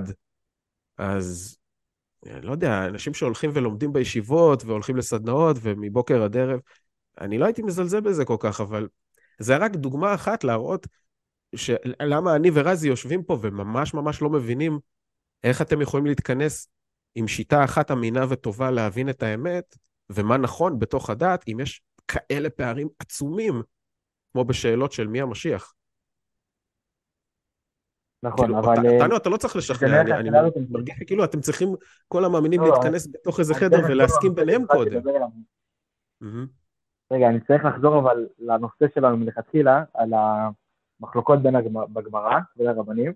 תקשיב, אני גללתי בטיקטוק, אני פתאום קולט סרטון של רב, אני מן הסתם כשאני דתי אני אקשיב לסרטון, אני שומע שהרב מספר הלכה, על אוקיי. אה, לעשן עם תפילין, לא יודע אם זה הרב הזה, לעשן עם תפילין, אוקיי? ואז הוא מביא, הוא אומר מאיפה הוא מביא את זה. עכשיו אני בדקתי, וכבר רואים את הטעות, שזה לא נכון מאיפה שהוא הביא את זה, וגם מה שהוא אומר זה לא נכון, והוא מטה, אוקיי? וכמוהו יש עוד מלא, מלא רבנים okay. אוקיי. שמעטים לציבור, אוקיי? זאת אומרת, אם אתה שומע רבנים שאומרים, אה, נגיד אם כתוב בגמרא, מותר לקחת כסף על הרצפה, אם ממנו סימן, ואז עכשיו אתה רואה בדור שלנו, רבנים גדולים מאוד מוכרים, אומרים שכן מותר, אז צריך להבין שיש פערים בחוכמה, שיכול להיות שהרב הזה, אתה לא יודע מה, מה הוא מתעסק, אם הוא לא, מרוויח... הבנו, הבנו. אני חושב ש... בסדר, אם התשובה שלך זה, אוקיי, כולם טועים ואתה צודק, אוקיי? זה מה שאני שומע ממך. הבעיה היא שעוד שנייה המתקשר לבא יבוא ויגיד, לא, אתה טעית בהכל והוא צודק. ואני עדיין תקוע באותה נקודה. כן, אתה יודע, יש עליונות בתורה, זה הנושא הקבלה. הוא בעצם מכריע הכל, אוקיי? אם הוא היה מכריע הכל, אם הוא היה מכריע הכל, לא עדיין היו מחלוקות, ויש. נכון, ואני די בטוח שכולם לומדים קבלה. חוץ מאלה שאומרים לא, לא שהקבלה היא זיוף, וגם זאת דעה מאוד לא, לא, לא, לא. לא, לא, לא רק שלא כולם אה, לומדים, אבל אם אני זוכר נכון, הפסיקה של, אה, אני שכחתי מי היה אז הרב הראשי לישראל, אמר שמותר ללמוד קבלה, אבל אסור לקיים את מה שכתוב שם. אבל מבחינת רבנים, רבנים אה, בטוח לומדים קבלה, כדי לא, להגיע לרמת לא, הפסיקה לא, שלהם. לא, אני לא, עד כמה שאני, עד כמה שאני יודע, ואני אשמח שתקן אותי אם אני טועה, עד כמה שאני יודע, רבנים בעיקר מתמקדים בגמרא ותלמוד. נכון. אז רגע, רגע, נתן, אתה זה שיודע לפי קבלה להכריע בדברים שאפילו רבנים שלא למדו קבלה, אולי לא מטעים וטועים? כן, זה לא שאני מכריע. לצורך העניין אומרים, מה זה אומרים? החכמים כתבו את הגמרא, כתוב אה, בגמרא שאם הם היו רוצים, הם יכולים להשמיד את כל העולם ולברוא אותו מחדש, מרוב החוכמה שלהם. זה, זה מה שכתוב עליהם, אוקיי? אחלה טענה, כאילו... לא מקבל אותה. נכון, אבל רגע, רגע, רגע. בקבלה כאילו מביאים כל הנושאים שכתובים, שכתובים בגמרא ומכריעים ביניהם, ובגלל שהרב הראשי לישראל אמר שמותר לקרוא קבלה אבל לא לעשות אותה, כי הקבלה היא, היא, היא מכחישה ואומרת מלא דברים. למשל, היא כותבת על מה שהגמרא כתבה, על אם אתה שם קמח רצפה, אז אתה רואה רוח. עכשיו, זה לא מפורש, זה לא הגיוני הרי. אוקיי, תסלח לי, אבל הספציפי של מה שכתוב שם הוא באמת לא הנושא פה. אני מצטער, אבל אני באמת מרגיש שאני שאלתי כבר ארבע או חמש פעמים, איך אני יודע מה נכון ואני לא מקבל תשובה? ובסוגיות הכי כן, הכי הכי חשובות. אה, אוקיי. אבל, אבל בוא, אמ, בוא, בוא כל, נתן, אני אומר דבר כזה, אנחנו, בוא נשאיר עוד זמן למתקשרים נוספים, אנחנו קיבלנו טעימה ממה שאתה רוצה להרחיב עליו. אני חושב שאם אתה הולך לכיוון של קבלה, אז תן לנו את החזק ביותר שיש לך מהקבלה, דוגמה להוכחה הכי טובה, או לאיזה טיעון, ממש טיעון המחץ שלך מהקבלה, כדי שהמאזינים ישמעו בשבוע הבא בשיחה שלך איך משם אתה יכול בכל סוגיה אחרת לדעת אם רב X אמר משהו לגבי לעשן עם תפילין או לא, האם הוא טועה או צודק. כי ברגע שאתה תיתן את הכלי הזה לכל מי שמאזין לנו כרגע ולנו, זה מאוד מאוד יתחיל לחזק לנו את התחושה שהשיטה שלפי הפוסקים בדת היא לא אחד ממציא X, השני ממציא Y, לפי מצבי רוח או תקופה או רגש או טעויות, או פשוט כשלים לוגיים. אם יש דרך אמינה ויציבה, ואתה אומר שהיא מהקבלה, על הכיפאק, בוא נשמע אותה, אבל שזה יהיה הנושא. שתבוא עם משהו מוכן מהקבלה כטיעון חזק, נגיד, לקיומו של אלוהים, או למעמד הר סיני, או ליציאת מצרים, או למשהו שממנו אפשר לצאת לדרך בטוחה בהכרעה בין רבנים. מה אתה אומר? מסכים? רגע, אבל תקשיב, אני יכול לענות לך תשובה, אני צריך תן לנו תשובה קצרה, תן לנו תשובה, זה היה ההצעה שלי. אבל לגבי החולקים, זה עובד ככה, זה ממש בהתחלה שפתחו את הגמרא, אז זה עבד שהקדוש ברוך הוא היה אומר להם לפי הנביא, אומר להם את המצווה, ואז היו חולקים, היו אומרים אה, מי שרוצה להקל יעשה ככה, מי שרוצה להחמיר יעשה ככה, המצווה על ראשו. אוקיי? ואז לאט לאט איך מגיע הדור שלנו, שרבנים, לפי נוסח ספרד ובאשכנז, הם היו מחליטים לפי מה שהחכמים כותבים, ואז הם היו מחליטים ביניהם, לפי הדור שלנו, אוקיי? בגלל שיש טלפונים ויש פריטות ויש כאלה, אז מחליטים מי שיכול להקל על דברים אה, מסוימים, שעושה ככה. אז גם פה התשובה היא לפי איך אתה רוצה, לפי איך שאתה רוצה. לפי אם אתה רוצה להחמיר או להקל. זה, כבר, זה מאכזב אותי לשמוע, זה, זה די מאכזב אותי לשמוע, כי תשובה כמו איך שאתה רוצה, או אם בא לך להחמיר, תחמיר. אבל זה, זה, לא, לא, לא.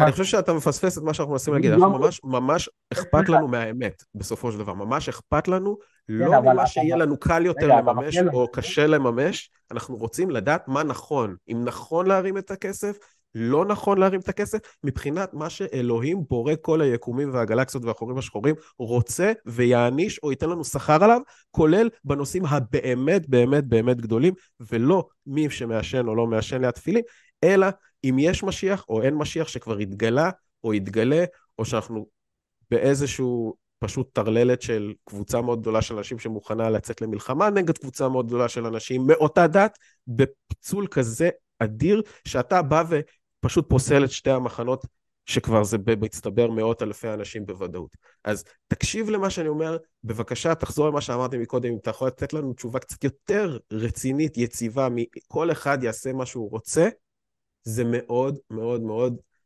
יקרב אותנו לתחושת ביטחון שיש לך באמת שיטה טובה, כי אנחנו בינתיים רק החלשת, רק החלשת, אני מקווה שתנסה לסדר את זה. תבוא יותר עם מה שאני הצעתי, אני מקווה, שבוע הבא. אבל תודה, אנחנו באמת רוצים להתקדם לשבוע, לעוד מתקשרים, יש לנו פה עוד להספיק. אנחנו מודים לך על השיחה, תודה. תודה, תחשוב על מה שאמרנו. תודה רבה. שיהיה ערב טוב, שבוע טוב, תודה. כן, תודה. אמ, אני לא יודע, אני טועה, לא יודע, רזי, איך אתה מרגיש? אתה גם, כאילו, קיבלת תחושה שהבן אדם פשוט רק מחליש את הביטחון שיש לנו לעומת השיטה המדעית, למשל? אני, אני רוצה לתת אה, הקבלה מעולם התוכנה, מעולם mm-hmm. התוכנות, אוקיי? יש במחשבים משהו שנקרא פורמטים, אוקיי? למשל הפורמט הכי טוב של לעשות תמונה, או הפורמט הכי טוב של לעשות מסמך ו- וכן הלאה. ויש בדיחה שאומרת, כן, שכאשר יש יותר מדי פורמטים מתחרים, נגיד ארבע פורמטים, אז מתכנסים אנשים ומחליטים לקחת את החלק הכי טוב מכל פורמט, כדי שיהיה פורמט חדש הכי טוב. ואז ה- ה- ה- ה- התוצאה של זה עכשיו יש לך במקום ארבעה פורמטים, חמש פורמטים שמתחרים אחד בשני. אז ברגע שיש לנו שתיים או שלוש רבנים שלא מסכימים, ואז עולה המאזין הנחמד שלנו ואומר, לא, הם טועים, אני צודק, אז עכשיו במקום שלוש אנשי דת שלא מסכימים, יש לנו ארבע.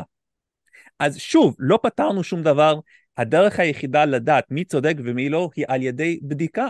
וזה מה שניסיתי לבקש שוב ושוב ושוב. איך אני בודק? איך אני יודע? תביא לי מטר, תביא לי כלי, תביא לי מדד, תביא לי משהו, שאני יכול בצורה אובייקטיבית, בלתי תלויה בדעות של אנשים, לדעת בצורה אה, שוב ושוב, לדעת שזה באמת התשובה הנכונה. איזשהו טסט שבו אני יכול לעשות איזשהו ניסוי, מבחנה, לא יודע מה, אה, אוקיי, ככה אני יודע שזה מה שהכותב התכוון. ככה אני יודע שזה החוק שבאמת אה, יציל אותי מהעולם נכון. הבא שאני לא רוצה, או, או דברים כאלה. אה, זהו, זה... הוא ניסה לרמוז שיש דבר כזה, והוא הלך על לכיוון של הקבלה, אבל בגלל שאולי זה קצת כן. לא מה שהוא תכנן לבוא איתו, אז הוא לא בא איתו מסודר, לכן אני רציתי באמת להוביל אותו לשם כדי שהוא יבוא מסודר כן, עם זה. אבל, אבל שוב, ושוב, זה לא פותר את הבעיה, בגלל שבאת, כי אם בהתחלה לנו אה, אה, איקס ספרי תנ"ך ש, שהם, mm. שהם, שהם הקובע, עכשיו אחרי זה יש גמרא, אוקיי, אז זה קובע, עכשיו שני דברים מתחרים, מה קובע, ו- ותלמוד שמתחרים זה מה, מה קובע, ועכשיו שיש את הקבלה יש עוד משהו שמתחרה כדי להכריע מה קובע. אז, אז שוב פעם, זה, שאתה, mm. זה שאנחנו מוסיפים עוד דעות לא נותן לי בדיקה, זה רק נותן לי עוד דברים לבדוק. כן. שצריך לבדוק אותם, שצריך לאמת אותם. זה רק, זה רק אולי מספים לנו את שולחן הדיונים בעוד דיוק. רעש. זה uh, עוד, כן, זה עוד competing פורמט. יפה, יפה. Uh, מעניין מה יש לצ'אט לומר על זה, אני חוזר היה, אחורה היה טיפה. היה סופר צ'אט, משהו, לא? היה סופר צ'אט שרציתי להקריא מרפאל גרין, כנראה בהקשר לשיחה שהייתה לנו עוד לגבי ההכחדות ההמוניות וכמה אחוזים, שאני אמרתי משהו כמו 99 של מיני בעלי חיים וצמחייה שבכלל לא שרדו, עד כמה זה מראה איזה תכנון קסום ומפליא יש לנו פה. אז מישהו, אה, רפאל גרין, שתרם לנו תודה, אמר, מה ששורד זה הגנים ולא בעלי החיים. אני מניח שהוא צודק. אה, חלק מהגנים שורדים וחלק לא. הרבה מה, מהגנים המועילים שרדו, אבל כל, אבל כל השאר פחות. זאת אומרת, למעשה, בעלי חיים הם כלי שבהם גנים מתרבים ומתפשטים, אבל זה נושא לדיון אחר, אבל לא משנה. כן. זה גם מזכיר לי שפשוט הרבה פעמים אנחנו מתפלאים מדברים שמשמשים אותנו, מועילים לנו, הגוף שלנו, העין שלנו, דברים כאלה, אבל אנחנו לא, לא מבינים כמה טוב הרבה יותר זה יכול היה להיות. כי המצלמה למשל, שכבר לפני עשרות שנים יכלו לפתח, והיום זה כבר בטכנולוגיות הרבה יותר טובות ממה שהיה אז, אין בהם משהו כמו כתם עיוור שקיים בכל עין ביולוגית, לא רק אצלנו, כי עצב הראייה הוא אשכרה זהו, שזה לא בכל היצורים החיים. זה תכנון כזה כושל. זה, זה לא אצל כל היצורים החיים, יש יצורים חיים שאין להם אה, נקודה mm-hmm. עיוורת בעין, פשוט כי, כי בגלל משהו שנקרא Convergent Evolution, העין התפתחה uh-huh. מספר פעמים אצל יצורים שונים. ואצלנו היא התפתחה עם איזשהו כשל שממשיך, ממשיך, ממשיך, כי הוא לא כזה מפריע, וגם כי המוח פיתח סוג של מנגנון שמפצה על זה, שמסתיר לנו את הנקודה הזאת, שזה כאילו מיני פוטושופ בפנים, שבא ומתקן את הנקודה. כאילו היה צריך להתפתח מנגנון אחר שיפצה על, כן. על הכשל ההוא. ששוב פעם, זה מראה על עיצוב, אם זה עיצוב, זה עיצוב כושל. אם אני בונה מכונה עם, עם פגם, ואז אני צריך לתכנת משהו כדי לפצות על הפגם, זה תיקון אז, באג. אז זה אני, תיקון באג, אני, אבל הבאג לא היה צריך להיות שם לכתחילה. אני, אני מהנדס מעפן, יכולתי לבנות כן. את זה ככה שאין את הפגם. כן. זה פשוט פגם, אבל... באג. בול. בסדר, חפרתי מספיק על ביולוגיה. לא, זה היה מעניין, זה הכל מתקשר. טוב, אנחנו נמשיך אה, עם אביב, אתאיסט, אנחנו מחליפים עוד פעם אה, לכיוון המשעמם יותר אולי. אה, אתאיסט שמסכים איתנו על הכל, והוא אומר, למה לאומנות עשויה להזיק כמו דת? אביב, אתה עם אורי ועם רזי בקו האתאיסטי. ערב טוב. מעניינים, מעניינים. בסדר, אביב. ספר לנו על לאומנות שעשויה להזיק כמו דת. לאומנות, כן? לאומנות. אז זהו, אני, אוקיי, אני רוצה לחדד, כי זה לא בדיוק. Uh, הנקודה שלי היא שלאום כקונספט צריך להיות האויב הטבעי הבא שלנו כאתאיסטים, בדיוק כמו שדת היא האויב הטבעי שלנו. זה היה לא כאילו ה... תראה, אני אגיד לך משהו, אני לא רואה את הדת כאויב, אני רואה אותה כמשהו שמקדם דעות שלא תואמות את המציאות. אני לא, אני לא רואה, הבעיה שלי זה לא עם זה שאנשים באים ביחד ושרים שירים, הבעיה שלי זה, זה הדעות שלא תואמות את המציאות. ובמובן הזה, אני, קודם כל, אם, אם הייתי מסכים איתך והייתי חושב שהלאומנות זה האויב הבא, אז עד שלא נסיים עם הדת לא נתקדם הלאה, ואני חושב שאנחנו נהיה תקועים פה לא מעט זמן. אה, אני, אני חושב שיש יתרונות וחסרונות בלאומנות. אה, אני חושב שזה כן עושה הרבה נזק בהרבה מקומות, אבל אני חושב שגם יש בנו כבני אדם צורך טבעי להתאחד מתחת לאיזשהו דגל מאחד. אה, אנחנו יצורים שבטיים, אין מה לעשות. ככה התפתחנו, זה עזר לנו מאוד, וזה יוצר קהילתיות, זה... בוא, בוא נגיד את זה ככה, בלי לאומנות... רגע, רק אני אשאל אותך שאלה 아, אה, אחת, כמובן. רק שאלה אחת. ודאי, סורי. מה שאמרת עד עכשיו, לא נשמע לך טיפה דתי? לא. אני יכול לא, להבין את מה שאתה לא אומר, אביב. כל, זה בערך כל מה שדתי יש דוגמה, יש שיטת חשיבה דוגמטית בלאומנות. זאת אומרת, יש. יש. זה נהיה מין דת כן, מדינה. כן, החשיבה של אנחנו מולהם. יש, יש פולחן אישיות מול מנהיג, יש אני, את כל הדברים הטוטליטריים שאנחנו מכירים אני, מההיסטוריה. אני עוד לא דיברתי, כן, אם זה דבר חיובי או שלילי. אני בסך הכל אומר, דרך אגב, יש גם, את, יש גם בבני אדם מוטבע איזשהו מנגנון אבולוציוני, לדעתי, שגרם לנו גם להאמין בישויות, ואני אני גם חושב שזה לא טוב, אוקיי? אני אומר שחוץ מזה שיש לנו את העניין השבטי, אני אומר שכאשר בני אדם מתאחדים כקהילה, לא משנה אם היא לאומית או עולמית, אז אנחנו מתגבשים ופותרים בעיות שלא היינו פותרים אם לא. לצורך העניין, בוא נגיד זה ככה, אם לא הייתה לאומנות, לא היינו נוחתים על הירח, לדעתי. אוקיי, okay. אני... אני חושב ש... אני חושב שהדוגמה הזאתי הוא הושרשה קצת חזק מספיק בשביל שתגיד דברים כאלה בדיוק כמו שבאדם דתי היה אומר שבלי בלי, אה, בלי הדת, איך קוראים לו, אייזק ניוטון אף פעם לא היה עולה על גרביטציה, כי הוא היה בן אדם דתי שלקח את, ה, את האמונה שלו על העולם כעולם שנברא על ידי אלוהים, בוא, והוא okay. גדל בוא, בוא, מתוך הכנסייה. בוא נחדד את זה ככה. אני אגיד לך, הבעיה, אני אגיד לך, אם תרשה לי רק, הבעיה שלי עם, הד... Mm-hmm. עם הדעות שיש בדת, שהן מחזיקות בדעות שגויות שלא תעמוד את המציאות. לצורך העניין, לפי הדת, העולם נברא ב... בשישה... בשישה ימים ובשביעי יונח, אנחנו יודעים שזה לא נכון. יש איזושהי דעה שנובעת או שמקושרת בעוצמה עם לאומנות שאתה חושב שהיא שגויה? כן. מה? Uh... הדיסקרפנסי הזה בשווי של אה, חיי אדם למשל. אה, זה אני מסכים איתך, אני חושב שאין אין, אין שום ספק לדעתי שחיי אדם צריכים להיות ערך עליון ושו, ושוויוני תחת החוק וכו', אני מסכים איתך, אבל אני לא, אני לא, אני לא... לא, לא, לא, אני מדבר על זה שחיי אדם מסוים שווים יותר מחיי אדם אחר למשל, או שווים פחות. אני, אם נגיד אני נלך מס... על...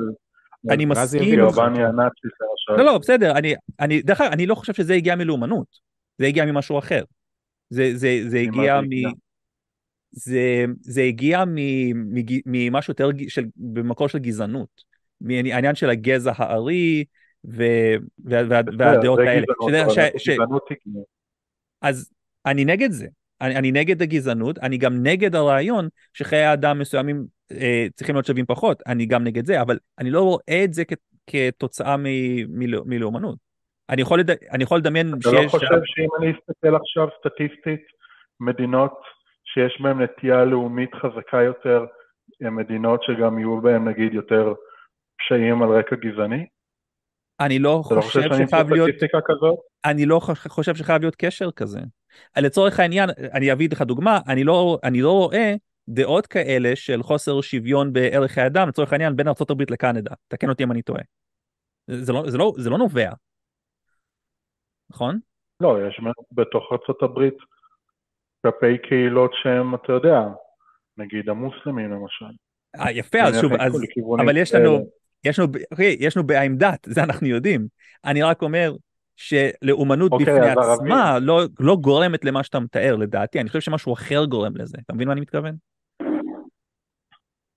אני פשוט, אני פשוט חושב שכל הדברים שמפחידים אותנו בדת, כי אם נדבר על זה, נכון, אנחנו בסופו של דבר מנסים לדבר עם אנשים דתיים כדי להראות להם כביכול את, אה, את הטעות בדרכיהם, אבל הסיבה שאנחנו בכלל נשקיע מהזמן שלנו ונתנדב בתוכנית ביוטיוב כדי לדבר עם אנשים דתיים, זה כי אנחנו מאמינים שיש איזושהי סכנה מאחורי האמונה הספציפית הזאת שהם מאמינים בה. אתה, צוד, אתה צודק, אבל הסכנה שנובעת מהאמונה, לדעתי, זה כי האמונה לא תואמת את המציאות והיא שגויה. ולמעשה, בוא נגיד את זה ככה בצורה כזאת, אם מחר מישהו יעשה ניסוי מדעי, אובייקטיבי, אמפירי, שמראה שאלוהים קיים וצריך לקיים תורה ומצוות, אני אתמוך בדת. אתה מבין? אז אני, שוב, הבעיה, הבעיה שלי זה, זה החוסר נכונות. כן, בסדר, אין ספק שבמצב ההיפותטי הזה, אם אלוהים כל יכול אומר לעשות משהו, אני אעשה אותו. לא, אני, אני אומר אבל... משהו אחר. אני, אני אומר שמה שמפריע לי בדת, במהות שלה, בשורש שלה, זה הדעות השגויות. הדעות mm. שלא תואמות את המציאות. הדעות שכאשר עושים בדיקה אובייקטיבית, רואים שאו שהיא לא נכונה מובהק, או שהיא לא רציונלית. אז לצורך העניין, זה מה שמפריע לי, לא, לא, לא, לא, לא השירים וה, וה, וה, וה, וה, והחגים. אוקיי, okay. אני אגיד לך מה מפחיד אותי בדת אז. מה? אותי מפחיד בדת זה שיש לך מישהו שהצליחה לשכנע אנשים לגורם חיצוני של מוסר, לגורם חיצוני של היגיון, לגורם חיצוני של חשיבה בגרותית שהוא בעצם נטרל אותה לגמרי.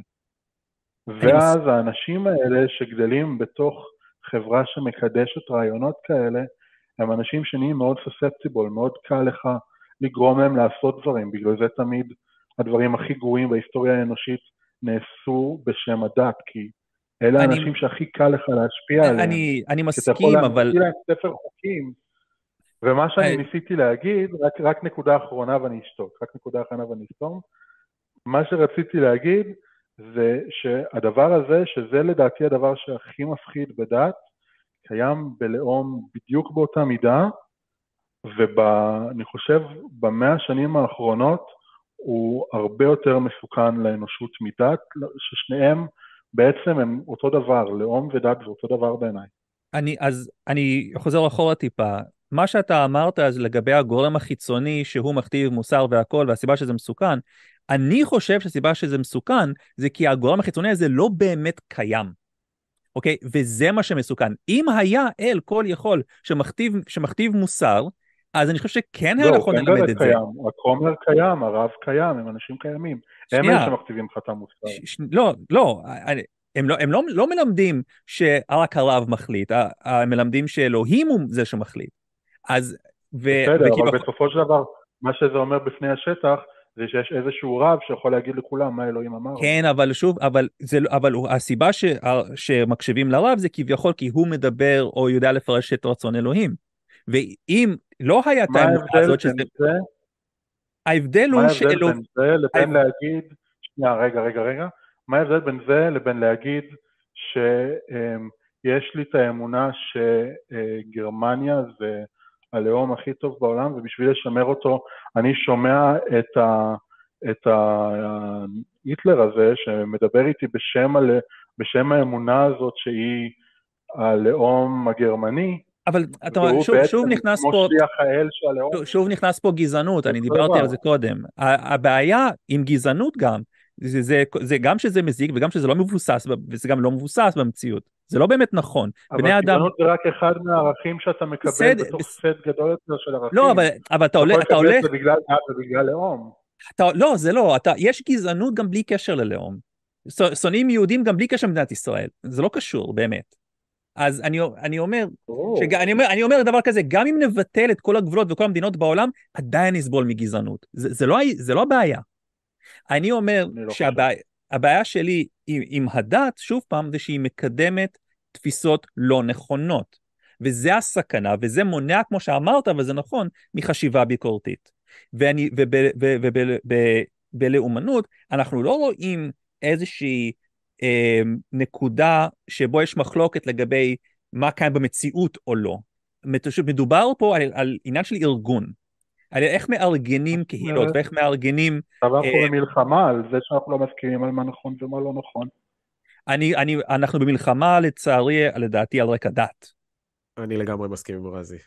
אני חושב שהמרכיב של הלאומנות פה, ככל שקיים, ככל שקיים המרכיב של הלאומנות, הוא לגמרי פועל יוצא מדת. כי הדת היהודית, היהדות היא, היא כבר בילט אין.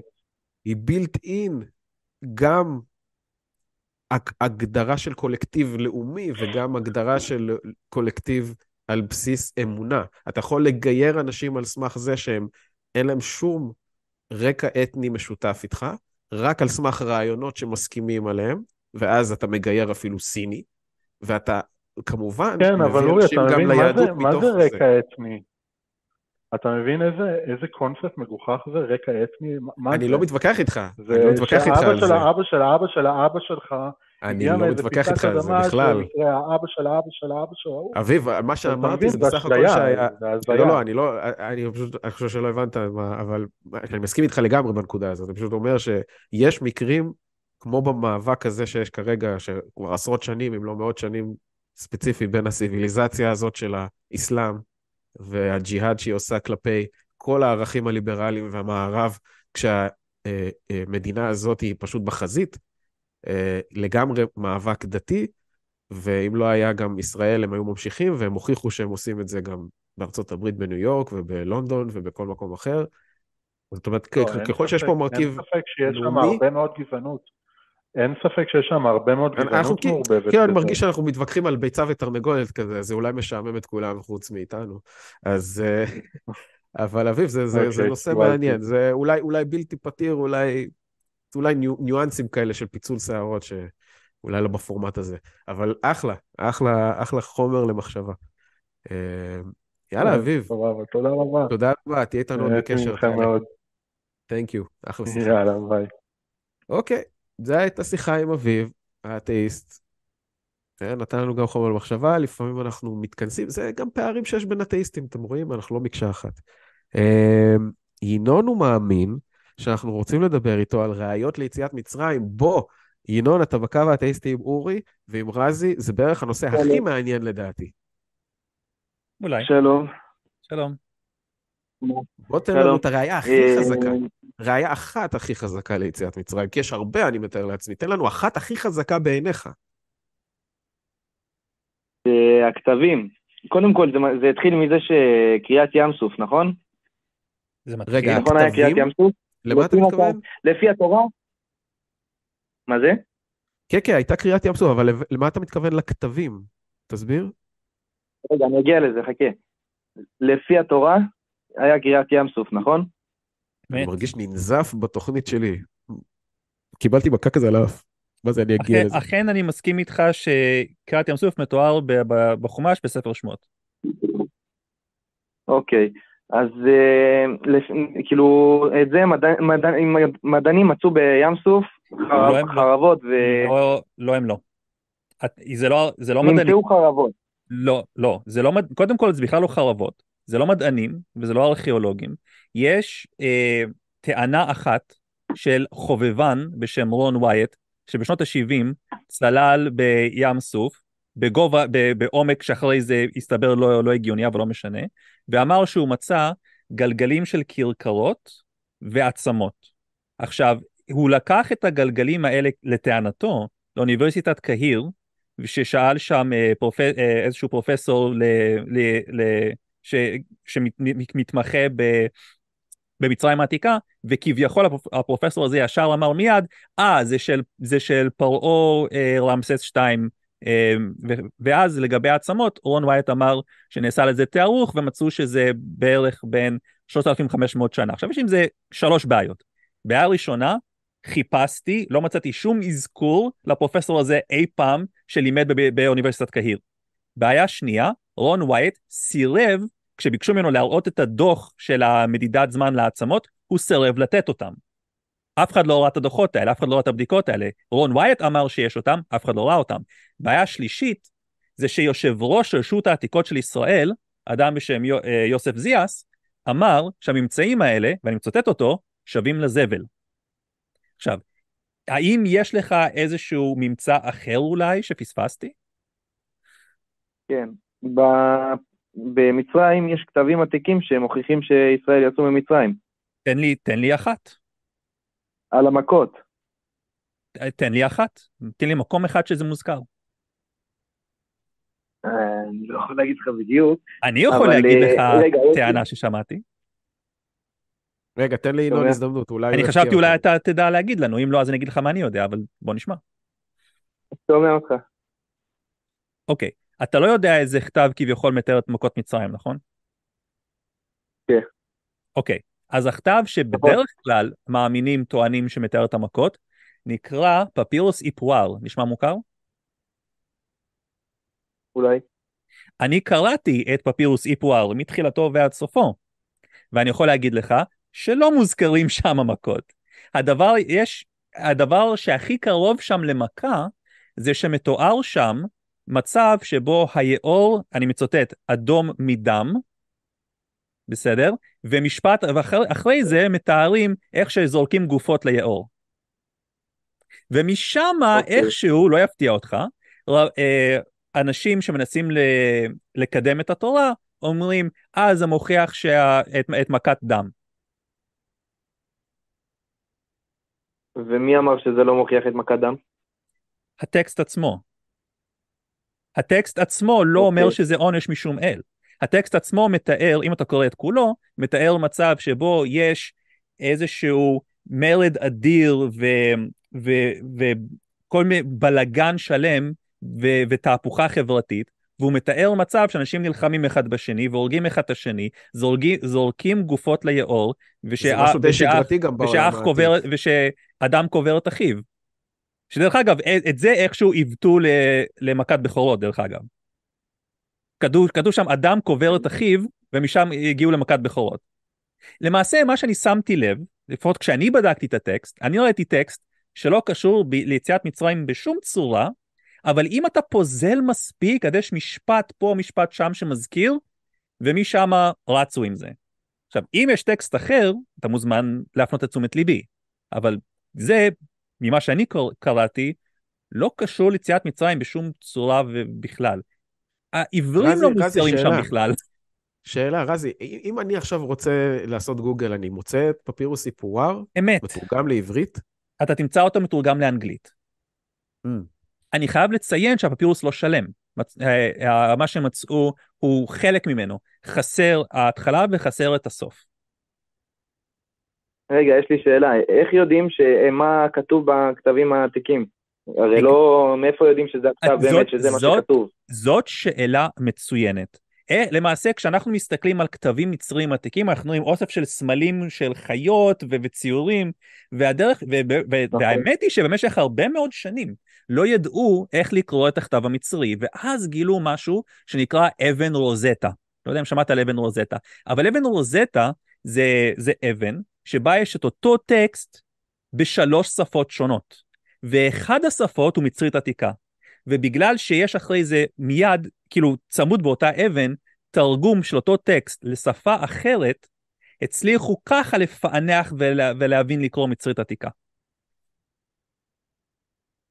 אוקיי, okay. אבל אני, אני, אני מנסה להבין את זה, כי נגיד עכשיו, אני, אני אומר לכם, את, רגע, אני מבלבל. אני אומר שאתם לא מאמינים באלוהים, נכון? אמת. אז איך אתם מאמינים שמישהו אה, הצליח לפענח את הכתב הזה? אולי זה בכלל משהו כתוב שם, בכלל אה, סתם בדיחות, מאיפה אתם יודעים את זה? בגלל, בגלל ששוב, כשאתה רואה שלוש טקסטים, אחד אחרי השני, באותו מבנה, עם אותו אורך משפטים פחות או יותר. וכשיש, וכשיש למשל מספרים, רואים שזה אותם מספרים. כי למעשה מספרים מאוד קל לכתוב, כי פשוט כמה פעמים אתה חורט כאילו קווים למשל. אוקיי?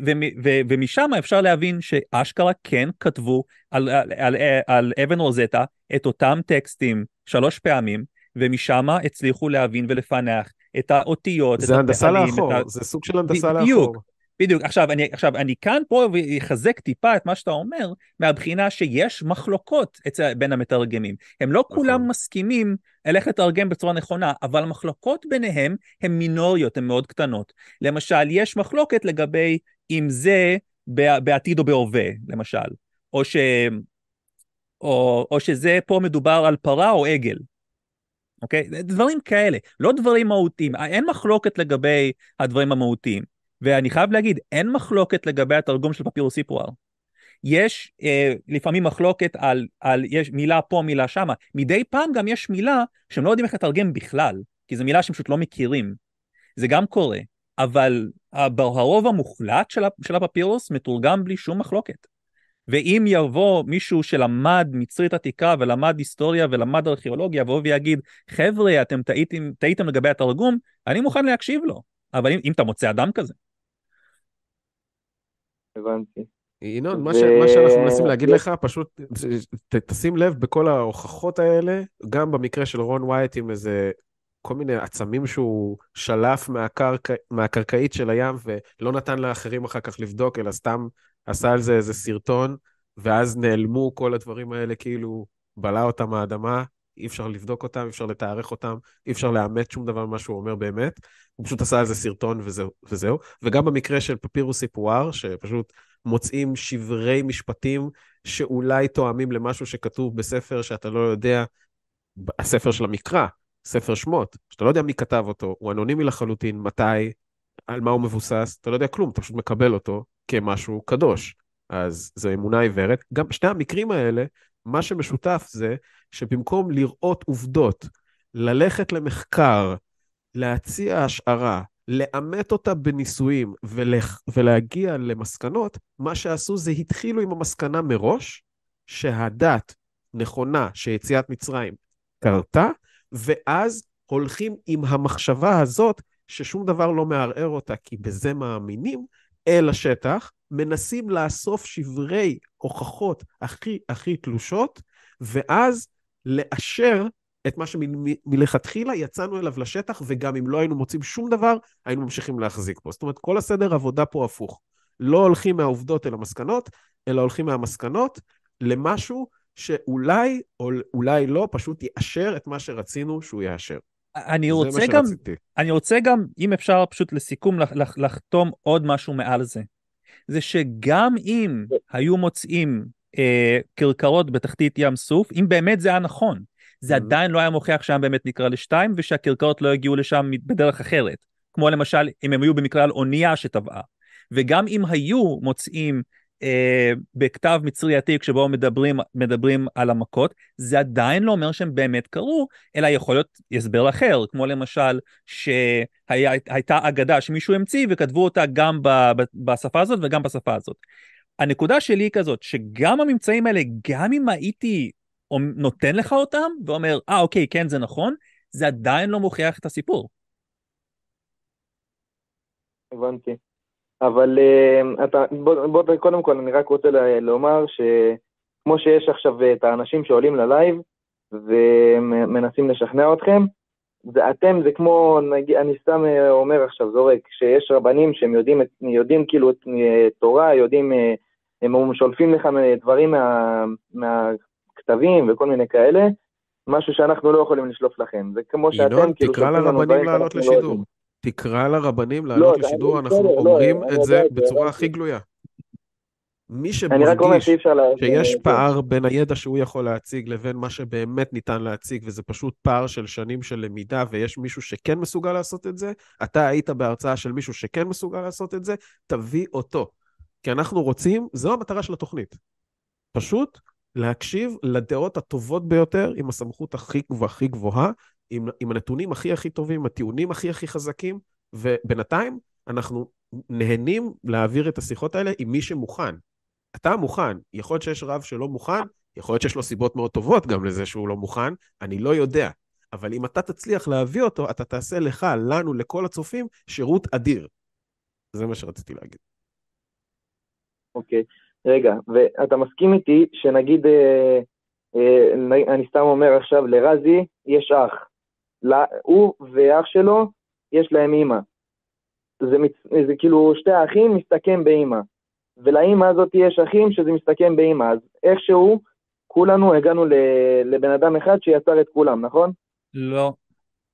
לא, אנחנו לא מגיעים לבן אדם. אחד. אני כבר איבדתי את הקו המחשבה הזה. אנחנו לא מגיעים לאדם אחד, כי אנחנו יודעים שגנטית זה לא מתאפשר ש, שזן יתפתח מ, מיצור אחד, מ, סליחה, מזוג אחד ש, שמתרבה. ואנחנו גם יודעים שגם בהתפתחות אבולוציונית, זה לא שיש פתאום אחד שהוא הראשון באותו זן. זה כמו להגיד, אה, אתה למדת עברית, אה, ההורים שלך ידעו עברית, הם למדו עברית, בסופו של דבר תגיע למישהו ראשון שדיבר עברית? לא, כי אם היה הראשון שמדבר עברית, כן, אף אחד לא מבין מה הוא אומר. אתה מבין? זאת אומרת, העניין הוא ששפות מתפתחות בהדרגה, וגם יצורים חיים מתפתחים בהדרגה. אז לכן המסקנה שאליה הגעת לא נובעת ממה שאמרת. אני אסביר לך למה, שזה, למה זה כן. נגיד עכשיו, אני מערב שתי כלבים, נגיד אה, בולטוג ואמסטאפ. הכלב שיצא מהם הוא, הוא מעורב, זה דם חדש, נכון? זה נכון, אבל אם אתה תיקח אה, אה, אה, להקה של כלבים ותשים אותם במקום אחד ולהקה של כלבים במקום אחר, אחרי הרבה הרבה הרבה שנים הם השתנו כל כך, כל אחד לחוד, שהם כבר לא יהיו כלבים. ודרך אגב, ככה התפצלו הכלבים מהזאבים, וככה התפצלו השועלים, וכן הלאה. בגלל, בגלל זה שהם מבודדים. אז עכשיו אתה אמרת משהו שנוגד את מה שאמרת מקודם. לא, ממש לא. מקודם אמרת שזה לא יכול לקרות. לא, אמרתי, אמרתי שזה לא מגיע לאחד. אני מדבר על קהילות, להקות, שמת לב? הבנתי. ינון, אני מציע, אה, שנייה, שנייה, אנחנו פשוט, אני אפשרתי את זה, כי זה היה ככה בזרימה, אבל זה הפך לנושא חדש לגמרי, לשיחה אחרת, לגמרי, כן. בתחום אחר, כי עלית לדבר על ראיות ליציאת מצרים, טיפלנו בשתיים. תן לנו בנושא של האבולוציה, או בנושא כזה שמטריד אותך לגבי התפתחות המינים ו- וכל הנושא הזה של אב קדמון וכל הדברים האלה, תן לנו את זה שבוע הבא, לדעתי שבוע הבא, תקנו אותי פה בהפקה אם אני טועה, תיכנסו רגע ללוח זמנים, תראו, או שאני אעשה את זה תוך כדי. אני חושב ששבוע הבא, תעקוב אחרי הפרסומים שלנו, יהיה איתנו טיצ'ר uh, להבה, לביא, שהוא מהתחום הזה הכי הכי הכי נכון לפנות אליו בנושא הזה. זה, זה פשוט, פנית לבן אדם הכי נכון בנושא יציאת מצרים, ל, לרזי יש בטיקטוק סרטונים בדיוק על פפירוס אפואר, תיכנס לטיקטוק אצל רזי, ובנושא הזה של כלבים ו- ומינים וביולוגיה, שבוע הבא ללוי, דבר איתנו שבוע אני, הבא. אני חושב שיש לי על הקרקעות, לא על איפואר, אבל בסדר. כן, כן, אז הנה, יש לך עוד uh, עבודה, קדימה, תן על איפואר גם. אני חושב שעשית משהו על זה, לא? כמו שהזכרת את זה. לא? טוב. אני כבר מדמיין. אבל תודה, ינון, תודה על השיחות האלה, זה היה אחלה, אחלה נושאים, נגענו בהם. תזכור אותנו שבוע הבא. סתם שאלה. רגע, סתם שאלה. סתם שאלה, אבל זה ייגמר כאילו מהר. מה, מה? כן. אה, אתם באמת מוכנים כאילו לחזור בתשובה והכל? אני מוכן להשתכנע בנכונותה של הדת, אני לא יודע אם אני אקיים מצוות, אבל זה כבר נושא בפני עצמו. אני אשתכנע בנכונותה של הדת, אם, זה, אם מבחינתך זה לחזור בתשובה, אז כן. אם יראו, אם ילמדו אותי איך לעשות ניסוי חד משמעי שמראה שאכן יש בורא לעולם, אני אאמין שיש בורא לעולם. וזה עדיין לא אומר שאני אעשה את מה שהוא יגיד לי לעשות, אם אני חושב שמה שהוא אומר לעשות הוא לא מוסרי. אבל זה דיון אחר לגמרי. זה ככה, ממש בקצרה, כן. תודה, ינון, תודה. שיהיה אחלה ערב, היה כיף לדבר, זה גם היה ככה בקטנה, עוד איזה, עוד איזה ספתח לשיחה אחרת לגמרי. Um, זהו, אני חושב ש, שטל כבר, uh, זהו, אזל, טל אזל. טל הוא מפיק שלנו הערב, אני מכבד את האילוצים שלו ואת האנרגיות שלו. תודה לכל מי שהתקשר, תודה לצופים, תודה לצ'אט, תודה לך רזי, תודה לניבה שסיננה. Uh, סליחה שלא הספקנו עוד מתקשר אחד ועוד מישהו שעלה ממש בדקות האחרונות. אנחנו פה כל שבוע. הכל בסדר, אם תקדימו להתקשר כבר בתשע, אז uh, uh, ממש סיכוי אפסי שאנחנו נפספס אתכם לקראת הסוף, הכל בסדר. ואני שמח להגיד שהספקנו את כל המאמינים. ביחד אפילו עם כמה שיחות של אתאיסטים, הספקנו את כל מי שעלה והצהיר בפני ניבה שהוא מעמדת המאמין. יש לנו תורמים קבועים, שקופית שתסיים פה, תזכיר חלק מהם. תודה לכל מי שצופה בנו, עוד פעם אני אגיד, לתורמים שלנו, לך רזי, אני מקווה שנהנית. נעשה את זה שוב. שבוע הבא, תעקבו אחרי הפרסומים שלנו, אני די בטוח שזה שבוע הבא עם לביא. זהו, אנחנו היינו הקו האתאיסטי. תודה רבה לכם.